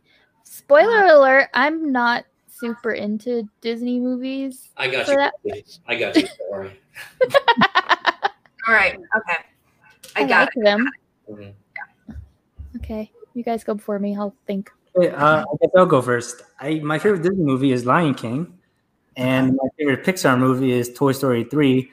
But this one's for Danny. My second favorite Pixar movie is Coco. So that's what she's looking for. She's looking for us to say Coco. That's I know she's back there going. If you don't say Coco, I'm going to jump on the screen and kick your ass. I haven't seen Coco yet. oh my god, bad. it's so good. I need to. I just haven't had a chance to see it yet. There's so many movies I need to see. Get some tissues ready. yeah, Danny's, Da- Da- if Danny had a hat on, she'd be throwing it now. Um, I really want to, Danny. I've heard nothing but amazing things. How many cameos from our, our host are we just going to make in this episode? uh, okay. Uh, I don't know. Uh, do you have it? Do you, do you have an answer, Alice? Yet? Yeah, um, I know it. I, I know it's. Uh, um, I, I guess it's considered a controversial pick, but my f- personal favorite Pixar movie of all time is Monsters Inc. every time I watch that movie, that that movie hits me in my soul. It really does. I, I bawl like a baby. I watch. I've watched Inside Out. I've watched. I, I don't really care about Finding Nemo, but Monsters Inc. It tears me apart. um, but I love that movie. But my favorite Disney movie of all time would have to be Rescuers Down Under. That's good. I feel like it's it's definitely it's uh, it's not talked about nearly enough. It's very it was very much a sleeper. George C. Scott is fantastic as a villain, not only as a voice actor, but he provided physicality. I hundred percent, Alex. I agree. Yes, right. but it's it's such a wonderful movie throughout, and it has such a great message. The visuals are stunning. It takes place obviously in Australia, hence Down Under, and it's it ages perfect. You could be you could re-release this today, and you could be like visually perfect. You would change nothing, and it's still amazing. Hmm. Feel that. Feel that. All right, I will say I think my favorite Pixar film. I was gonna say Up, which is close, but I think I gotta go with Inside Out for me. I had a really that one hit me in a weird way. I don't know. If uh, I have a daughter, and I think that one's we- hard for me to watch. it's hard, like, Oh, that's what it is. It's hard to watch. Like I, that's why I almost want to say it's my favorite because I don't want to rewatch it a lot. It's, it's Mhm. tough, but it is very powerful, and it made it probably hit me the most. So I'm gonna go with Inside Out for that. As far as Disney movies go, I'm gonna go Aladdin. Damn it, you son of a bitch. I love Aladdin. I knew you were going to say that. Yeah, Aladdin is the best So- one. So With Robin Dylan. Williams. Robin Williams is great. Listen, Paul, we're going to rant for like five seconds on Aladdin. Go ahead. All right. So listen, uh, yeah. Firstly, a Middle Eastern, uh, Middle Eastern origins one on that is a pretty bold move, no matter what we look at it, especially coming from Disney and all that background. All that aside, uh, Robin Williams is absolutely great as genie. Um, Gilbert Jasper Gottfried in that as Frosty Red piece may have been my sexual awakening at like whatever age I was. Question: Answer. Is there any uh is there any voice actors cast that are of Middle Eastern descent in the movie? In the original, I wouldn't know that trivia off the top of my head. Um, I mean, I know like in Mulan they did, obviously. Mulan, I don't know about uh, the singing voices, but I know they had like BD Wong in it and stuff like that. Mulan's is like my honorable mention just because they've always been consistently culture appropriate for that, and I appreciate that. But I don't think that there was a whole lot in the. Yeah, there's not. There wasn't. It was. They were. Yeah. Yeah, they were all white. They were all hard. I'm sure they whitewashed that cast. Yeah. Yeah, so Aladdin's absolutely amazing. I love him, Aladdin. I- Aladdin. as a poor kid growing up, it was great to see like not all this royalty there, and I'm like, I have somebody I can relate with. I got like a scoundrel here, and I'm like, I've always liked the scoundrel character, so them having a lead there is great. And I you gotta, like scoundrels? Unexpected. I gotta say, I gotta throw it out there, and, and I know a lot of people don't like him, and I get why they don't like him, but I, I love Gilbert Gottfried as uh, Iago in this. Oh, that's his. Listen, you couldn't pick a better person for that role, straight up. Like, Yeah. Uh, and yes, I, I thought I did think about it briefly, but I didn't want to cheapen it, so I didn't want to. yeah, we don't want to cheat with that. All right. Uh, all that aside, though, uh, WALL-E is criminally underrated. WALL-E's so Yeah. WALL-E is so good, so good. I was gonna It's say that so too. All right. I finally came up with mine. Uh, my favorite Disney is going to be Tarzan. I love Oh, Tarzan, yeah. especially the soundtrack. I love that soundtrack so much. And then Pixar, I'm gonna say Ratatouille because I had rats at the time it came out, and so it hit me in a special spot. So I'm like, look at all the cute rats being portrayed as cute and not evil, and so I was excited for it. Okay. I just wanted to come on really quickly and move my whole computer. Uh, uh, just for that whole reason that Alex said, uh, because Rescuers Down Under is absolutely my favorite Disney movie. I have said that for a very, very long time. It's a beautiful movie. Um, I I loved it at the time that it came out. It, I had it on VHS. I loved The Rescuers when it came out. I the second time that it came out on out like out of whatever, whatever. Uh, but my favorite Pixar is Coco, and for very obvious reasons, Coco was just a, a representation that I very much appreciated. So I love that movie very much, and thank you all for taking this time to answer my question. I really appreciate it, and I'm now. Love. And I'm so glad that there are so many of us here. Big happy surprise uh, for call to action surprise uh, pop in. So Mhm. Another question. Uh, That's Let's what go. that's are you leaving us, Danny? You're leaving Yeah. us? All right. Yeah, All All right. right. for everyone else in the chat. Thank you all for coming in and hanging out. Like, like, subscribe, all that good stuff. Bye. What she said. Matthew Lempick. what everyone's favorite movie that you guys have ever seen in the theaters? Mine is Avengers Endgame, all time favorite movie. My uh, for the experience, very close on that subject was Infinity War. Just the experience of I've never heard such pure silence in a movie theater. The screen was quiet when everyone was turning to dust. The audience was just like, and then silence. And then my adorable son in the peak of silence says really loudly, Mom, I think we lost. And that moment, just like the whole audience just starts like chuckling a little bit, like because this little kid said that. And so like that moment, that just like like this is great because we're all like we're all going through this experience at the same time, and it's just yeah. So even though it maybe it's not maybe my one of my favorite movies, but like just because of that experience, it's my favorite movie going experience of all time. So Mm. Uh, my favorite movie that I saw in theaters is also is my fourth favorite movie overall, and my favorite comic book movie. I know some of you are expecting me to say Into the Spider Verse, but it's actually Logan. Like I love it so much, and just seeing that in the theaters just it blew my mind. Mm, so good. I didn't. The, the people in my audience didn't need to hear me cry audibly loud for the whole last thirty minutes of that movie. Though. Uh, Endgame is probably one of my favorite experiences. Super good. Star Wars. Um, when I saw Star Wars Episode Three was actually a really good experience. Uh, then about not far experience of seeing them on the big screen. Interstellar and Blade Runner 2049 were both mind blowing like, on the big screen. They just the way they enveloped me and everything else. So I'll throw all those in there. I'm not gonna, I'm not gonna pick one. hmm I'm just joining in at this point and wrapping up the whole video with this. So Um, is the question okay? So the question is a favorite comic book movie, or is it the favorite uh, Favorite theater? movie. experience? Favorite movie on theater. seeing in the theaters. So it's kind of like the experience or Uh, for me, it would probably have to be um, Deathly Hallows Part Two. That's a good too. That's good. Um, now I say it not just because you know the mo- the movie is solid and everything. Um, I feel like it's a, a movie stuff aside. It was also a movie growing up with that franchise. I remember reading the books as a kid, like I, like a lot of people did, but it was also the franchise. I remember going seeing in like seventh or eighth grade, going to my first midnight screening with my friends, and you know my mom would pick me up at like two in the morning, and we felt so cool. And then once we were starting in high school, we started driving. We would go to the midnight screening, and then after that, we would go to like Steak and Shake right after and chat about the movie. And it'd be like four in the morning by the end of it. It was like a whole thing.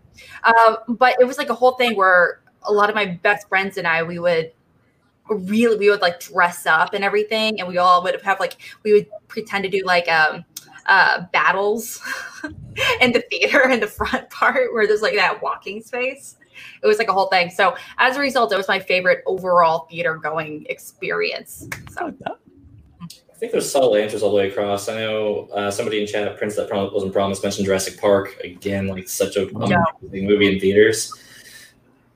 I won't lie, the one that sticks out, and I have a lot of great moments with all the Star Wars and the comic book movies, which I love all of those great moments in theaters. But I'm gonna go way back, guys. Pokemon the movie in theaters.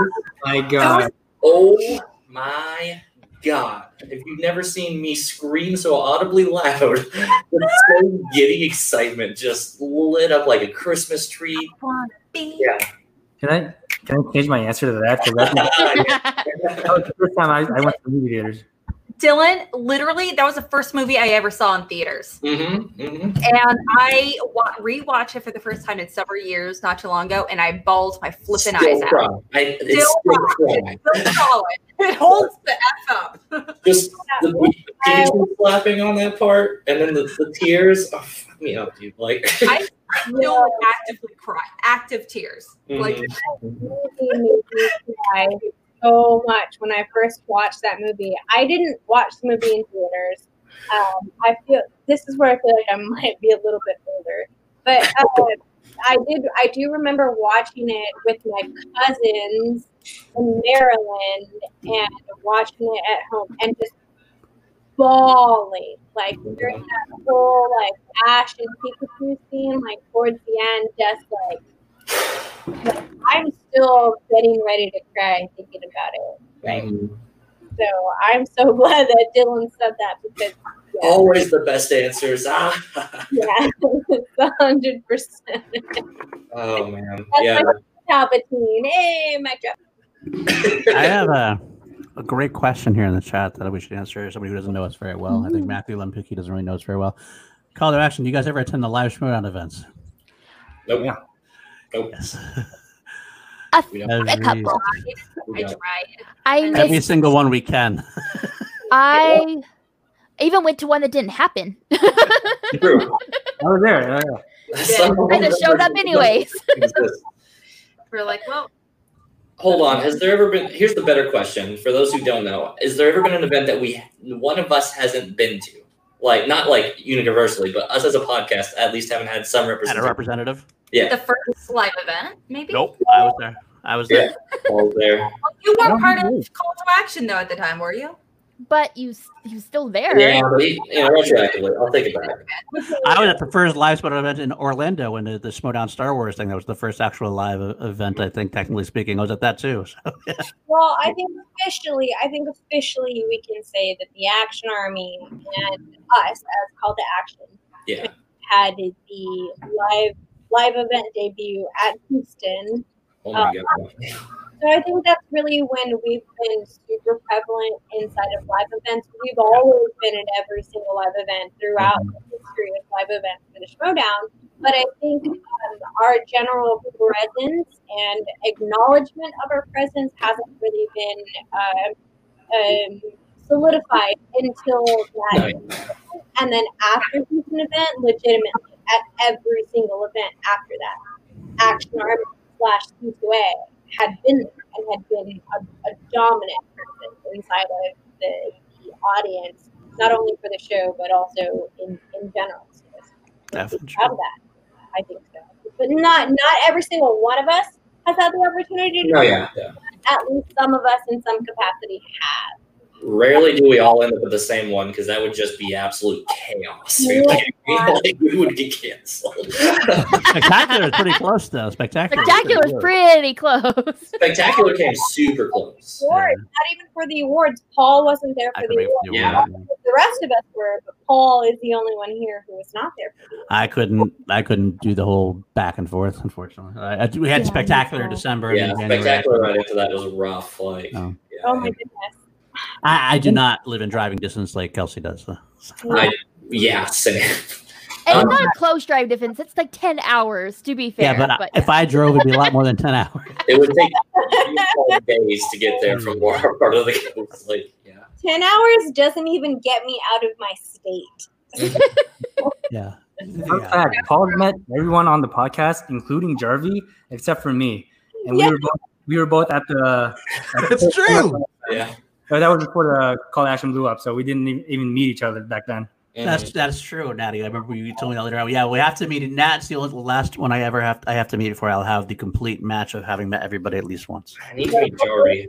C2A I bingo. don't know Yeah. Hopefully, I'm trying to get Jarvis to come to meet there. But Yeah. Dating, We've got a, Kelsey and I, we've only met a handful of times. We've uh, met three times at the least. Spectacular. Me and Alex a few more times because we were in Orlando and Arizona. Yeah. Three of us all together. Mhm. It was the first New York event that Kelsey and I went to together with Alex was there, Lucas was not. And then it was the uh, action live event. uh, yeah, the Action Lab event, and then the California, both of the California trips, right? I think so. Yep. Yeah. I was in New York thrice, and then the LA and spectacular, and for Houston. Yeah.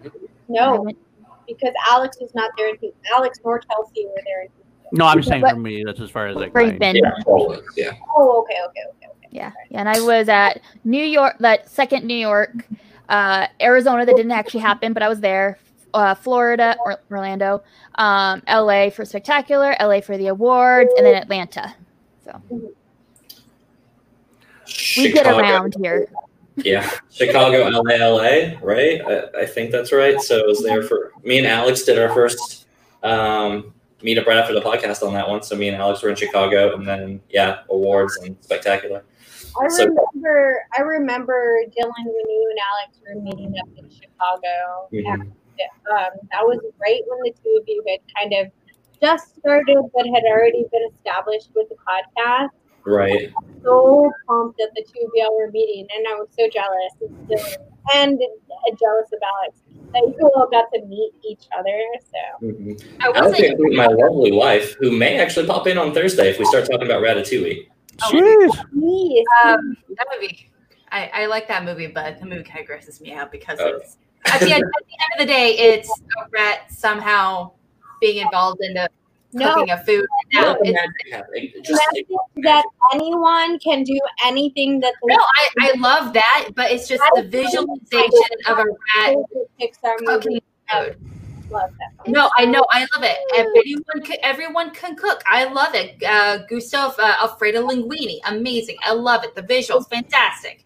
Uh, Patton Oswalt, wonderful in every single way. But at the end of the day, ugh.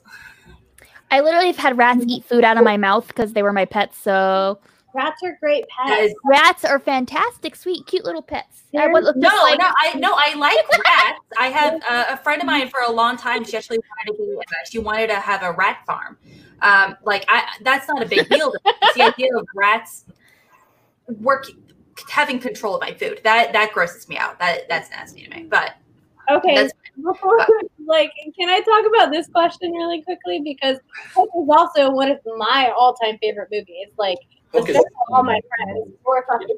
Like, I love that movie. Run Home Jack is one of my favorite scenes in movie cinema. Like, I love so so much. Robin Williams, everything about this movie. Steven Spielberg, the the whole lore behind it. Like, oh man, Dustin Hoffman. Like, don't even get me started on Hook. I love this movie. Okay, that's it. Paul, I'm gonna steal yours. I already know what you're gonna say. You all right? Let's just see. I'll let you see it this time. All right, wait, which one? Because there's there's two we can do. Here, I'll do the we'll do the one that you're gonna do, and then I'll say the other one. Okay, sorry. So, I don't. I don't know what you're talking about. So go ahead. Actually, go ahead. all right, you're the more recent one is that episode three is the best Star Wars episode. I, I can't say best, but it's my second. Okay, well, rather it's our favorite, but I would argue it's actually the best. But, right. I could. Yes, episode three, Star Wars is phenomenal, and I will fight anybody who says otherwise. Yeah. Uh, also, Blade Runner 2049 is better than Blade Runner. That is, that's, that's another one. That's actually one I agree with. I'm agree with that one. Hot takes. No. Hot take. Spice. I like I- 2049 better than the original. Yeah. Both. No. I love both of them, but I do. I love both of them too. I love both of them too. But I agree. I think- love Denis Villeneuve very much, so I'll take Yeah. anything he does. I think 2040 49 is a better movie, but it never hits, hits the highs that the original Blade Runner did. I, I think that's the perfect way I would say it too. Uh, well, I, it won't have as much. It definitely doesn't have an impact as much as the original one did because the original one was the original. So I mean, anything it can't possibly match that as far as impact on on the world. But I think it's a better one than I think it's better than the, uh, the original. I think it's a better film overall. The feel, I- yeah. performances overall. Um, I agree with you one million percent. I, I do feel like it's not only superior to the first one. I do think, and the thing is, I love Blade Runner. I really do. It's actually one of my favorite uh, movie soundtracks and scores of all time by Vangelis. It's magical. I listen to it all the time. Um, but Blade Runner 29, um, it- it's a movie that I actually initially didn't like, but it just grew on me, and I started actively thinking about it more and more, um, like as weeks progressed.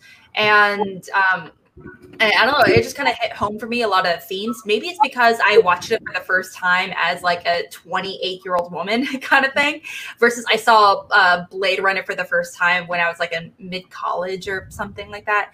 And so maybe it just kind of hits me on that kind of level. Um, but I think it also dives into a lot of the themes uh, that uh, Blade Runner really wanted to and just didn't get a chance to go in depth as to because they're already being so experimental. But Blade Runner 29, there, there, a lot of people already knew going into it, so they're able to experiment that much more efficiently, I, which is honestly, more beautiful. yeah, Cinematography. Blade Runner, um, Blade Runner One, I feel as though they did more with building the world and cared less about the characters and everything else. But in Blade Runner 2049, we just got to live in the world, and we got a lot better characters and stories for it. Um, I do have one, one other hot take that I want to throw in there real quick, animated wise. And you might, I, I don't know anybody else really likes this movie as much as I do, but uh, I love uh, Meet the Robinsons. I Yo, I love Meet that the movie. Robinsons. And the soundtrack too is so I good. love that movie. That movie makes me cry like a baby every time. Oh, I so can't do that. I think it's, I don't know, maybe because I'm adopted, maybe that's partially why. Uh, but Oh. I, I am all in on that movie, and I usually people usually say they hate it. I was actually surprised both of you love it. I I love, love it. that movie. It's great. It ages amazingly It's well. aged really well as well. Yeah. love it too. Still just as cute as it was. I have a hot take. Mine. Okay, you go first. Give it to Matt. Mine's I'm not gonna- that hot. I'm gonna piss off the entire action army. Oh boy. Top Gun is a terrible movie. A bad movie. Top Gun is a bad Top? Gun, the original Top Gun. I Yes. love Top Gun. Nat, I, Natty, let me fist button you, man. I will not go that far, but I will say it is much more. Actually, if you watch, I did the Tony Scott thing on uh, on Class Action with Ben. I said that it's not. It's an icon, more of an iconic movie than it is a good movie. Mhm. It's better. Like it's got cool parts, but the film overall, it's fine. Yeah. I think it's fine. It's not. I don't, I don't love it as much as a lot, of, a lot of other people do. It's also, I, I do want to mention, it's also as a military brat whose dad is an air traffic controller. My dad is pissed at that movie. My dad watches that movie and he's like, "That's not the way it works. That guy is an asshole. He is he is actively disobeying orders because he wants to look cool, and he is not only that he is like putting people in harm's way just because when they serve no purpose and have high risk, no reward, and also Ice the dude Iceman Val Kilmer's character is one hundred percent a hero." And I was like, "Damn, Dad, calm down." Talking about parents who hate movies, My- ask me about dad Jurassic Park. passionate about that movie. He thinks, but great soundtrack, great. I mean, great iconic cool moments because Tom Cruise. I mean, it's Tom Cruise. Um, but at the end of the day, he's a dick. What do you think about the volleyball scene? Was he about it? oh, dude, I we are all for that volleyball scene. My dad is like, you know what? Good for them, guys. hmm Fair My enough. My hot take is not going to surprise anybody, but Oh, God. Suicide Squad's not that bad of a movie. it's not that bad. It's fine. What movie? Say it again. Suicide Squad. Squad. I knew it right away. Like Suicide Squad? No. It's, No. not that bad. I didn't say it was the greatest movie ever. I didn't say I loved it. It's not that bad. That's a hot take, Kelsey. That is a hot take. This is indeed a hot take. The funniest thing, we've all said hot takes, and we've all had like super. Oh yeah, I agree with that. I agree with that. That one got nobody saying. Oh yeah, no, no. We're good. That is, Well, that it's- a hot take. It's almost like there's a lot of plot holes and uh, there's a lot of situations where a lot of characters were underdeveloped or overdeveloped that really went nowhere. And one of the greatest parts about it is its costume and production design, but it doesn't really do anything beyond it. And the villain, it goes nowhere. But it's crazy. I didn't say it was good. I said it was not that bad. it's a beautiful movie, but that's all, all, all it's got. Every Even Margot Robbie and everyone involved says, yeah, it's not a good movie, but eh. It's true. funny. It's I true. got nothing to say. I will give. I will give it another chance if they do release the Ayer cut or whatever they mentioned or Ayer cut, whatever. yeah. Ayer cut. or- yeah. If they may release that, I will give it another shot. I will absolutely Yeah. give it a shot. But uh, I have no desire otherwise to see it again. Did you guys see uh, uh, Superman in the black suit yet? Oh yeah, I did. Yes. Yeah. not gonna lie, I, I got a wreck. So uh, Yeah. Me too, Paul. I'm so excited. Yeah, I heard Paul got wrecked. It was I did. Oh, did you guys know that uh, Zack Snyder's um, Justice League is not going to have any clips directed by Joss Whedon? That makes sense. I, I heard he was pissed about it, or not pissed about it, but like Snyder Like was like, so like fuck that, basically. I like that idea. I like. I'm glad. I'm glad it doesn't because it shouldn't have any at this point because it was not the right move to make when they had him come on in the first place. That's why I want. I've been wanting to see this for a while. And a lot of the stuff that went behind behind the scenes that have been revealed since have been very controversial. I like I'm just saying, Paul is going to disagree with me, but Snyder Cut's still going to be bad. It's not Ooh, do you remember? Uh, oh, sorry. it's going to be bad. I think it could be better, but I don't think think it could be better. It can't be worse. It can't be much worse. Let's just That's- leave it like that. I've never seen Justice League before. Good. You're not really missing much. It's not like the Avengers or anything like that, you know. Like to, to watch it until Snyder Cut comes out, and then just do a double feature of Mhm. Snyder Cut Justice League, and then watch just like the Joss Uh, Justice League. Which also I'm kind of like hearing that there's not going to be any Joss Whedon directed scenes in uh, the Snyder uh, cut of it. It's kind of interesting because of all of the controversy that's kind of going on with Joss Whedon right now Mhm. like with all of the Ray Fisher stuff. So it'll be interesting to see how that plays in and what type of tonality we see in that version of it compared to what uh jo- and and this is coming from someone who has not seen the movie at all. Like the tonality between what uh Joss Whedon's um, uh, Cyborg and Zack Snyder's Cyborg are uh, Cyborg are I think just as someone like as an outsider, just kind of knowing the news and and seeing what Ray Fisher has put out on his Twitter and stuff. I'm interested in to that's the only thing that has got me interested in watching the Snyder Cut. Other than before any of this stuff happened, I was never like, oh, I want to see the like Snyder Cut, blah blah blah blah. I'm never interested in it until all Yeah. of stuff started happening. Now I want to see the Snyder Cut to see if there's any directorial differences between this movie and that movie with that specific character and any storyline involved around. Mhm. Yeah, you're not kidding in the slightest. yeah. That that there's a lot of well, the DCU has changed drastically. Uh, you know, for a lot of people, a lot of personalities, not only the cast people, obviously, but a lot of people behind the scenes, the directors, uh, the creators behind uh, the, but also the executives that are in charge of you know production and producers and everything. And you know, they're it seems like they're actively trying to not obviously change things up, but it's but also a lot of the actors are actively trying to like I don't I don't want to say vet them because that sounds really weird, but at the same time they're definitely trying to aggressively also backing up the movies as well, if that makes sense. mhm. All right. Any final thoughts? Uh, we are almost three hours. So we're probably gonna have to wrap this up in a little bit. Lord. probably. Uh, quick final thoughts. If this is true and it's over two, more than 217 minutes, holy shit, that's that's too much. That's a fat movie. I don't care. I don't, they might, no, might but do to is clarify, it's not going to be a movie. It's supposed to be a mini series, or it's supposed to be a mini series, like a like a like a s- like a like almost like a four hour mini series kind of thing, where right. kind of thing, or it's supposed to be like in two parts. Oh, I didn't. I hadn't heard that at all. As- so that, that hasn't been decided. It hasn't been officially announced. That it's been like, yeah, it's done. just like the way they they're still they're still trying to decide that, but apparently that's like the total amount of minutes they they uh, filmed when they shot it forever and a Right. day ago. Mhm. Um, so it's now just whether or not they actually want to keep all the 217 minutes. Yeah. Good God. That'd be so. Well, That's a lot of time. if you're gonna do it in parts, if you're gonna do it in parts, go for it. That's what I say. Fuck it, I want to see it all. Yeah.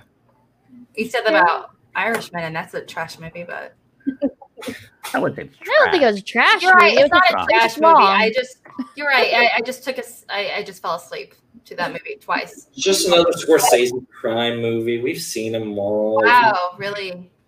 Hot take right there. Outside your See Alex with her out. Just, you're going outside your comfort zone there, Scorsese. hmm You're definitely with Pacino and you know. okay, I'm gonna let all of these wonderful people say good night. For me, I am heading out. Salute to all of y'all. Y'all have a good night. Subscribe to the channel if you have not liked this video. Later, y'all. Love you. Bye. It's true. That's I'm true. out. Nat, that's a It's talker. fault. It was Calm down, over Mel. seven. It was Nat just won't hours. shut up, no matter what he does. Seven hours. Bro, Nat be killing me on on AAA. Are you kidding me? It's five minutes of me talking introduction, and that covers everything else. It's a great show. Some say the best show, but uh, wrap us up, Kelsey. All right. Well, thank you so much for joining us. This has been a fun episode. So happy to have some so many surprise appearances from people I don't get to be on camera with very much. So, oh, it's great. Well, thank you so much for joining us this Sunday night, and we will see you tomorrow at Chill. Bye. Wear a mask. Wear a mask. Wear a mask.